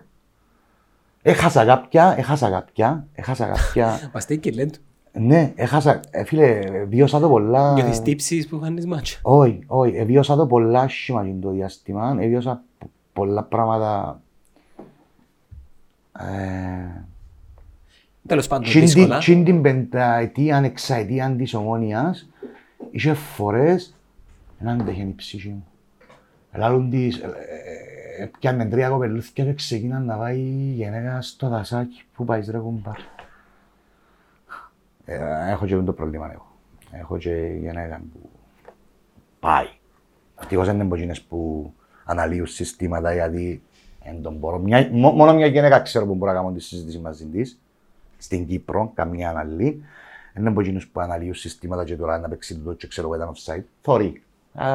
Αγαπά την Ομόνια, έχανε μάχη της Ομόνιας και για μένα βλέπει. Και αρέσκει μου το πράγμα. Το λοιπόν, δεν μπορώ να δω γυναίκες στο γήπεδο να συμπεριφέρονται κάπως. Λοιπόν, δεν ήξανε ρατσιστικό τον πουλάλο. Απλά είναι αντισυντικό για μένα. Λοιπόν, και λέω της, πού πάεις τώρα ρε κομπάρ, στο δασάκι, με τρία κοπελούθια, μην πού να πάνε, αντέχεις ρε κομπάρ, η ψυχή σου, δεν μπορώ να το δω, ούτε πέντε τηλεόραση ρε κομπάρ. Δεν μπορούσα, δεν αντέχει η ψυχή μου να φορούν το πράγμα. Ε, διότι εμείς μεγαλώσαμε με άλλη Ομόνια ρε φίλοι. Δεν μπορούσα να δεχτώ ότι διάμε στο ΑΕΚ αρένα και τώρα μας πέντε μηδέν η ΑΕΚ. Και γεννήκαμε σαράντα πέντε χρόνια να το βιώσουμε εμείς το πράγμα. Εντάξει, ούτε και εμείς εδεχτήκαμε, αλλά είναι εύκολο για μας να το... Εγώ πρέπει να σου πω ότι έζησα και τις μεγάλες επιτυχίες της Ομονίας. Εγώ πάω στη ΜΑΠΑΜ που, εντάξει, γεννήθηκα με έναν τσίρι είκοσι έξι μάχη το χρόνο. Δηλαδή μας η Κυριακή μας ήταν ξέρω παίζει γωνία στην ΜΑΠΑ και εκτρομή στην ΜΑΠΑ. Ήταν και μιαν έτσι. Είναι και μάνα. Ούλοι είμαστε έτσι ρε. Ε, και μεγάλωσα σε τούντες συνθήκες Ομόνιας, δηλαδή Σαββατοκύριακο εγώ δεν πάρει και Ομόνια, δεν έχει άλλη. Λοιπόν, ε, και πρέπει να σου πω ότι όταν σταματήσα το ποδόσφαιρο, ε, ο λόγος που επέστρεψα στην κερκίδα της Ομόνιας, ένας από τους λόγους που επέστρεψα στην κερκίδα της Ομόνιας, ήταν γιατί είδα τον πολύ φανατικό μου πατέρα με την Ομόνια, άρρωστο με την Ομόνια, να πληγώνεται με την Ομόνια. Και δεν ήθελα ποτέ να δω τον πατέρα μου να μην πιάνει στην Ομονία γιατί ξέρω εγώ νιώθει ότι έφανε τον γιον του. Και για τον λόγο, πήγα εγώ στην Ομονία να κάτσω στην κερκίδα γιατί ήμουν και εγώ τότε πληγό. Είναι φυσιολογικό να είσαι πληγωμένος και να μου σου λαλουθείε. Το λίγο, για να μην τύχει το πράγμα στον πατέρα μου. Δηλαδή να μην το δω και ξαναεπέστρεψε κανονικά το ίδιο νάρος. Είσαι να πάνε γήπεδο φέτος. Γήπεδο. Δεν ξέρω ρε φίλε. Θεωρείς, εν και θέλω να πιένω. Άλλη παστά που ενώ πως εσένα, αλλά έκοψαν το γήπεδο. Θέλω να πιένω. Γιατί, εξήγαμε το λίγο. Δεν τώρα είναι, έχω και δουλειά σε... Εν κοινων που λαλούν... Εντάξει, έχω. Έχουμε άλλο έξι ώρα. Εν κοινων που λαλούν ότι... Και η μισορία που είναι αυκολή. Εμπόσον αντέχει το σηκώτη του κάθε ενός. Άλλε, φίλε, ευκαιρώνεσαι, ναι. Είμαι ο άνθρωπος να πιαμενώ περπάει πολύ σήμερα. Εν κοινων που λαλούν πόσον αντέχει το σηκώτη του κάθε ενός. Εμάς έναν αντέξει. Θέλει να σου πω κάτι, πέρσι πια έναν παιχνίδι μόνο. Ρε, πέρσι πια έναν παιχνίδι μόνο, ξέρεις ποιο παιχνίδι πια. Ποιο παιχνίδι πια πέρσι. Ρε, εντάξει, το σύντομα, ο φιλαθλός ο οποίος μπορεί να καθέτουν στα season λίγο που πάνω μου, στο Κασίπι, πριν πω στη διοίκηση και ξέρω εγώ, καθέτουν που πάνω μου. Ήταν εκείνος που ενώ μπορεί να το γήπεδο λόγω ήσυχο να σηκωστεί πάνω και να κάνει φασαρία. Όχι να ξεδιμάζει ο διαιτή μόνος του, μόνος του. Τσακώθηκα με τον Ρικάρτο Φερνάντες, θυμάσαι. Και τούτο ρε φίλε, που τούτους ας πέντε το δέχομαι. Εκάβλιασε με τον Ρικάρτο Φερνάντες. Εσύ ρε κουμπάρε που ήσουν τούτος, έγινες... Εντάξει, παίζει Ομόνια. Ρε φίλε, να σου πω κάτι, είναι το πόσο αντέχει ο σηκώδης, λέω, ποιο είναι το μόνο μάτσι που πια πέρσι. Ένα μάζο πια πέρσι στιγμένα στο γήπεδο. Σίγουρα με πιες μετά. Σίγουρα φάμε ντες. Άχνα. Άχνα. Άχνα. Στο μάζο είναι άχνα λίγο γήπεδο. Σίγια στα εκατό. Είναι το σημάδι να μην ξαναπατήσω. Κλασική περίπτωση Ομόνιας. Ρε φίλε. Κλασική. Επειδή ένα μάζο πια μας μην άχνα ρε φίλε. Του τόσε εμούσου πέττες ρε. Με κάχτον ρε φίλε. Μα ιστορίες να σου πω ρε, κάθε γενέθλια έπαιρνες η Ομόνια. Δεν πιστεύω στην τύχη καθόλου στην τύχη. Στη δική του όμως να πιστεύεις. Ούτε ποδοσφαιρικά πιστεύω. Ρε δεν έκαμε γενέθλια δε η Ομόνια. Στα γενέθλια του τρώγεται η Ομόνια. Το πέντε ένα από την αρχή ήταν στα γενέθλια. Έχω και εγώ παρόμοιο περιστατικό με τον αρφό μου ο Γιώργο. Εντάξει, στα γενέθλια τον παίρνει ο μιλούς στα πελπάνια. Έτσι περίοδο. είκοσι έξι Αυγούστου. Δηλαδή θα πάμε στα πάρτι του αρφού μου και να είμαστε όλοι. Τη χρονιά που μπήκε και ΑΕΚ, συζητούσαμε ότι να μπει και άχνα, νομίζω μετά μπορεί έχουμε τσάς. Νομίζω έφτασε ένα σημείο που τόσο πολλά παρεχτρέπουν πλέον, δεν άντεχα να θωρώτουν το πράγμα, που πλέον για δική μου προστασία και η οικογένειας μου σε κάτι έφτασε που το κάνω και πάω, νομίζω. Δηλαδή, έφτασε ένα σημείο που μου λαλούσαν, σε κουφιέ πήγαινε δήμα πάνω που είπατε αυτός πως σπίτι. Έτσι μου λαλούσαν. Όμως άκουσα ότι το μωρό να μαθαίνεις το αμυνομόνια, ναι. Ενώ ο Τραν είναι δημοκρατικός. Μαθαίνω τους, άκουμε έναν που τους είπα. Σαν το δικό μου το μεγάλο. Ναι. Μα να σου πω κάτι, παστούν το κομμάτι είμαι και... Όχι, εγώ απλά λαλώ τους, μεστούν το σπίτι δεν υπάρχει από ελ, τούτο τους λαλώ. Μεστούν το σπίτι δεν υπάρχει, μην μου συναφέρετε τη λέξη από ελ, τούτο λαλώ. Δεν ξέρω αν είναι με τον Απόλλων, έτσι σε ενοχλεί. Δεν θα με ενοχλήσει νομίζω. Ράνταλος έγινε και τέτοιο, πραγματικά. Ρε πώς έγινε και τέτοιο. Πώς έγινε, μαλακισμένα, μοιάσματα. Φίλε, πώς έγινε και τέτοιο. Εκάμαν μας. Εκάμαν μας. Εμείς σας εκάμαμε. Εσείς. Εκάμας. Φίλε, εγώ δεν ξέρω, εύχομαι για αυτό. Εγώ στη ξέρεις το πού. Αφού τώρα κάθομαι και σκέφτομαι ότι κάτι να γίνει και να τσακωθεί ο Λάρκο Μομπέρκ και να διαλύσουν όλα. Σκέφτομαι το πράγμα. Εγώ στη, που μου μητσείς, δεν φαντάζομαι ότι να κάνω γιο. Και να μένει μάλλον μεταχτός στην Ομόνια. Περίμενε τώρα να έρθουμε. Εν τον κόφτη. Εν τον κόφτη. Νορίκο. Παίζει τένις. Ναι. Εν ασχολείται ρε. Ναι. Εν ασχολείται. Μα σαν το γιο μου ξεπόσα μωρά ρε. Ναι ρε εντάξει τώρα, αγώ σου πω. Και να σου πω και κάτι, εσέναν ο κύκλος σου ασχολείται... Όχι, όχι, τα μωρά τώρα έχουν εικόνες που άλλα πράγματα, άλλα πρωταθλήματα. Ναι ρε. Εμείς ήταν να δούμε κάτι πέπτει το αγγλικό... Όχι μόνο, και θέμα του προϊόντος ρε. Ναι, ναι. Και να σου πω και κάτι άλλο. Πες να πάω μητσής. Όχι, τένις. Ευτυχώς, θα σου πω εκείνους που... Όχι ρε. Απίστευτα πράγματα με τους γονιούς, είστε στις ακαδημίες. Έκαμε και στις ακαδημίες, κρούσαμε. Το κορυφαίο που ήταν στις ακαδημίες ήταν για να πάνε ένας μητσής, πορτάρις, ο κύρις πίσω από την πορτά και διάνε το οδηγές. Σε κάποια φάση ένας άλλος μητσής πρέπει να το Γιώργο πλάσαρεν και ο παπάς έβαλε το πόντο και κόψαν. Να μου λαλείτε ρε φίλε. Όπως είδα μια μαθηκιά μου στην Αγιά να πας στο τουρνουά. Εκούμπαν πας στο δοκάρινο παπάς, έβαλε το πόντο έτσι λίγο μέσα, έκοψαν την και δερφτήκας. Απλά κοινό που σου είπα, επειδή εσύ μπορεί να είσαι να στρέφεσαι με άλλους ομονιατές, εσύ πολλούς... Ναι, εγώ ζω στον πλανήτη είναι άρη, νόμους κομματικούς. Θέλω να σε ελεήσει. Ρε, μπορώ να σου πω μια δεκάδα φίλων μου, παγιά, αρρωστάκια... Εμένα ενοχλεί με το πράγμα ρε φίλα, ενοχλεί... Όχι ενοχλεί με... Και συνεννοήθηκα μιαν ημέρα και είπα σύν... Ναι ρε, δέχομαι το. Απλά μέσα μου ενοχλεί με που κάποιοι άνθρωποι... Θέλω να σου το πω, καταντήσαμε τους. Είναι το ίδιο πράγμα. Για να μην πάει αλλού το μυαλό σου. Έφτασα σε όντως σημείο. Να σου πω, έτσι το άλλο κομμάτι εμένα, όπως συνοχλήσαν τούτον, εμένα ενοχλεί με το κομμάτι της σαράντα οκτώ. Ενοχλεί με πάρα πολλά. Δηλαδή. Το ότι κάποιοι επιλέξαν να φύγουν και να... Να σου πω κάτι όμως. Χωρίς να παίρνω μέρος της μιας της άλλης πλευράς. Ενοχλείσαι που κάποιοι έκαναν επιλογή να φύγουν. Ναι, ενοχλεί με πάρα πολλά. Ενοχλείσαι ας πούμε που...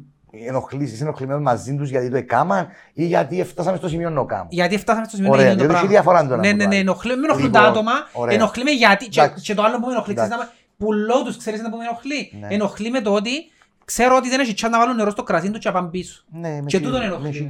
Γιατί, γιατί εγώ πιστεύω ότι αν επιλέξουν να έρθουν πίσω, εθώς πει κανένας μην έρθετε. Εγώ πιστεύω ότι ενώ τους πει. Ρε φίλε, μπορεί να σου πούσουν ότι μας γράφτουν, δεν θα μας θέλουν π. Ρε ο κουμπάρος σου που ανοίξαμε την κουβέντα με πόσο μίσος σε μίλα για λόγους. Με το ίδιο που μιλούν. Για μένα το παραπάνω που με επηρέασαν αγωνιστικά. Έφεραν τα πράγματα, είπαν όλοι οι κουβέντες παραπάνω. Γι' αυτό σου λέω ότι προσωπικά δεν άνοιξα, δεν θα βρεις ένα post, μια πρόταση, ένα σχόλιο σε άλλον που να συμμετέχω σε τούτη τη συζήτηση. Είπαν όλοι τόσο βαρετές κουβέντες, τόσο βαρετές που πλέον θα γίνουν ρόμπες και που τις δύο πλευρές εάν ξανασυνυπάρξουν. Ναι.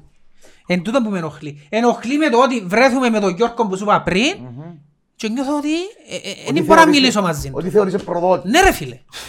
Δεν το μπορώ να το πράγμα ρε φίλε. Ρε φίλε σκοτωνούμαστε μαζί για τους άλλους και τώρα αν μπορώ να μιλήσω με αξίμα ας πούμε. Ναι, και κάποιοι εννοούν το, ε, το κάποιοι, κάποιοι λαλούν το χωρίς να το εννοούν αλλά κάποιοι και, εννοούν. Και το κυριότερο που με ενοχλεί είναι ότι είμαστε περίγελος τους άλλους. Μπράβο. Εκνευρίζουμε πάρα πολλά να με θωρεί από η λίστα και μου λέει έχω και τις κοιόμονιες. Όχι, δεν το αμονιάν είσαι. Ναι, εκνευρίζουμε ρε φίλε. Όγαμε επίθεση μπερσίνου στον πρώτα. Εκνευρίζουμε. Δεν το αμονιάν είσαι λάδι. Γιατί εδώ κάνουμε τους το δικαίωμα. Βαλώ το είμαι εκείνον με εμάς. Γιατί εμείς τους έκαναν το δικαίωμα να μας δυσχολιάζουν το πράγμα. Εντάξει, πρέπει να απασχολείς.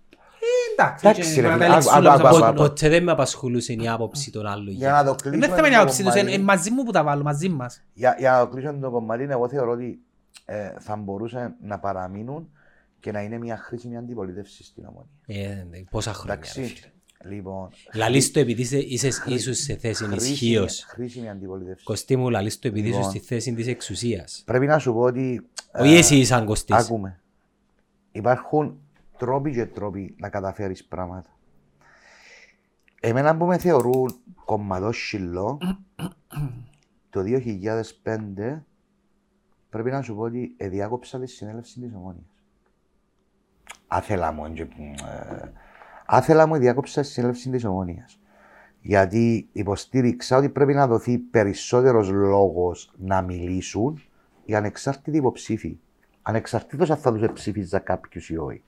Το λοιπόν. Επίσης πρέπει να σου πω ότι στην Ομόνια είναι ανεξάρτητοι υποψήφοι που εσπάσαν τον συνδυασμό. Είναι πάρα πολλοί.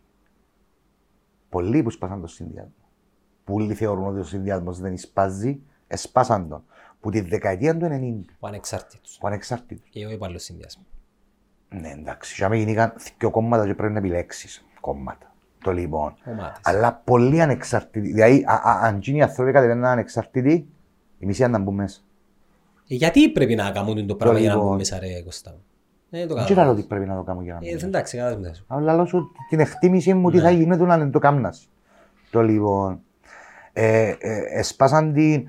Ο Μιχαλάκης Κυριάκου, ας πούμε, τα αρχές του δεκαετίας του ενενήντα. Ο Σωτήρης ο Καλιάφας εκλέγει ανεξάρτητος. Ο Νίκος ο Χαραλάμπος εκλέγει ανεξάρτητος. Πολλοί εκλέγει ανεξάρτητος. Εντάξει, μιλάς τώρα για... Ναι, με ιστορία.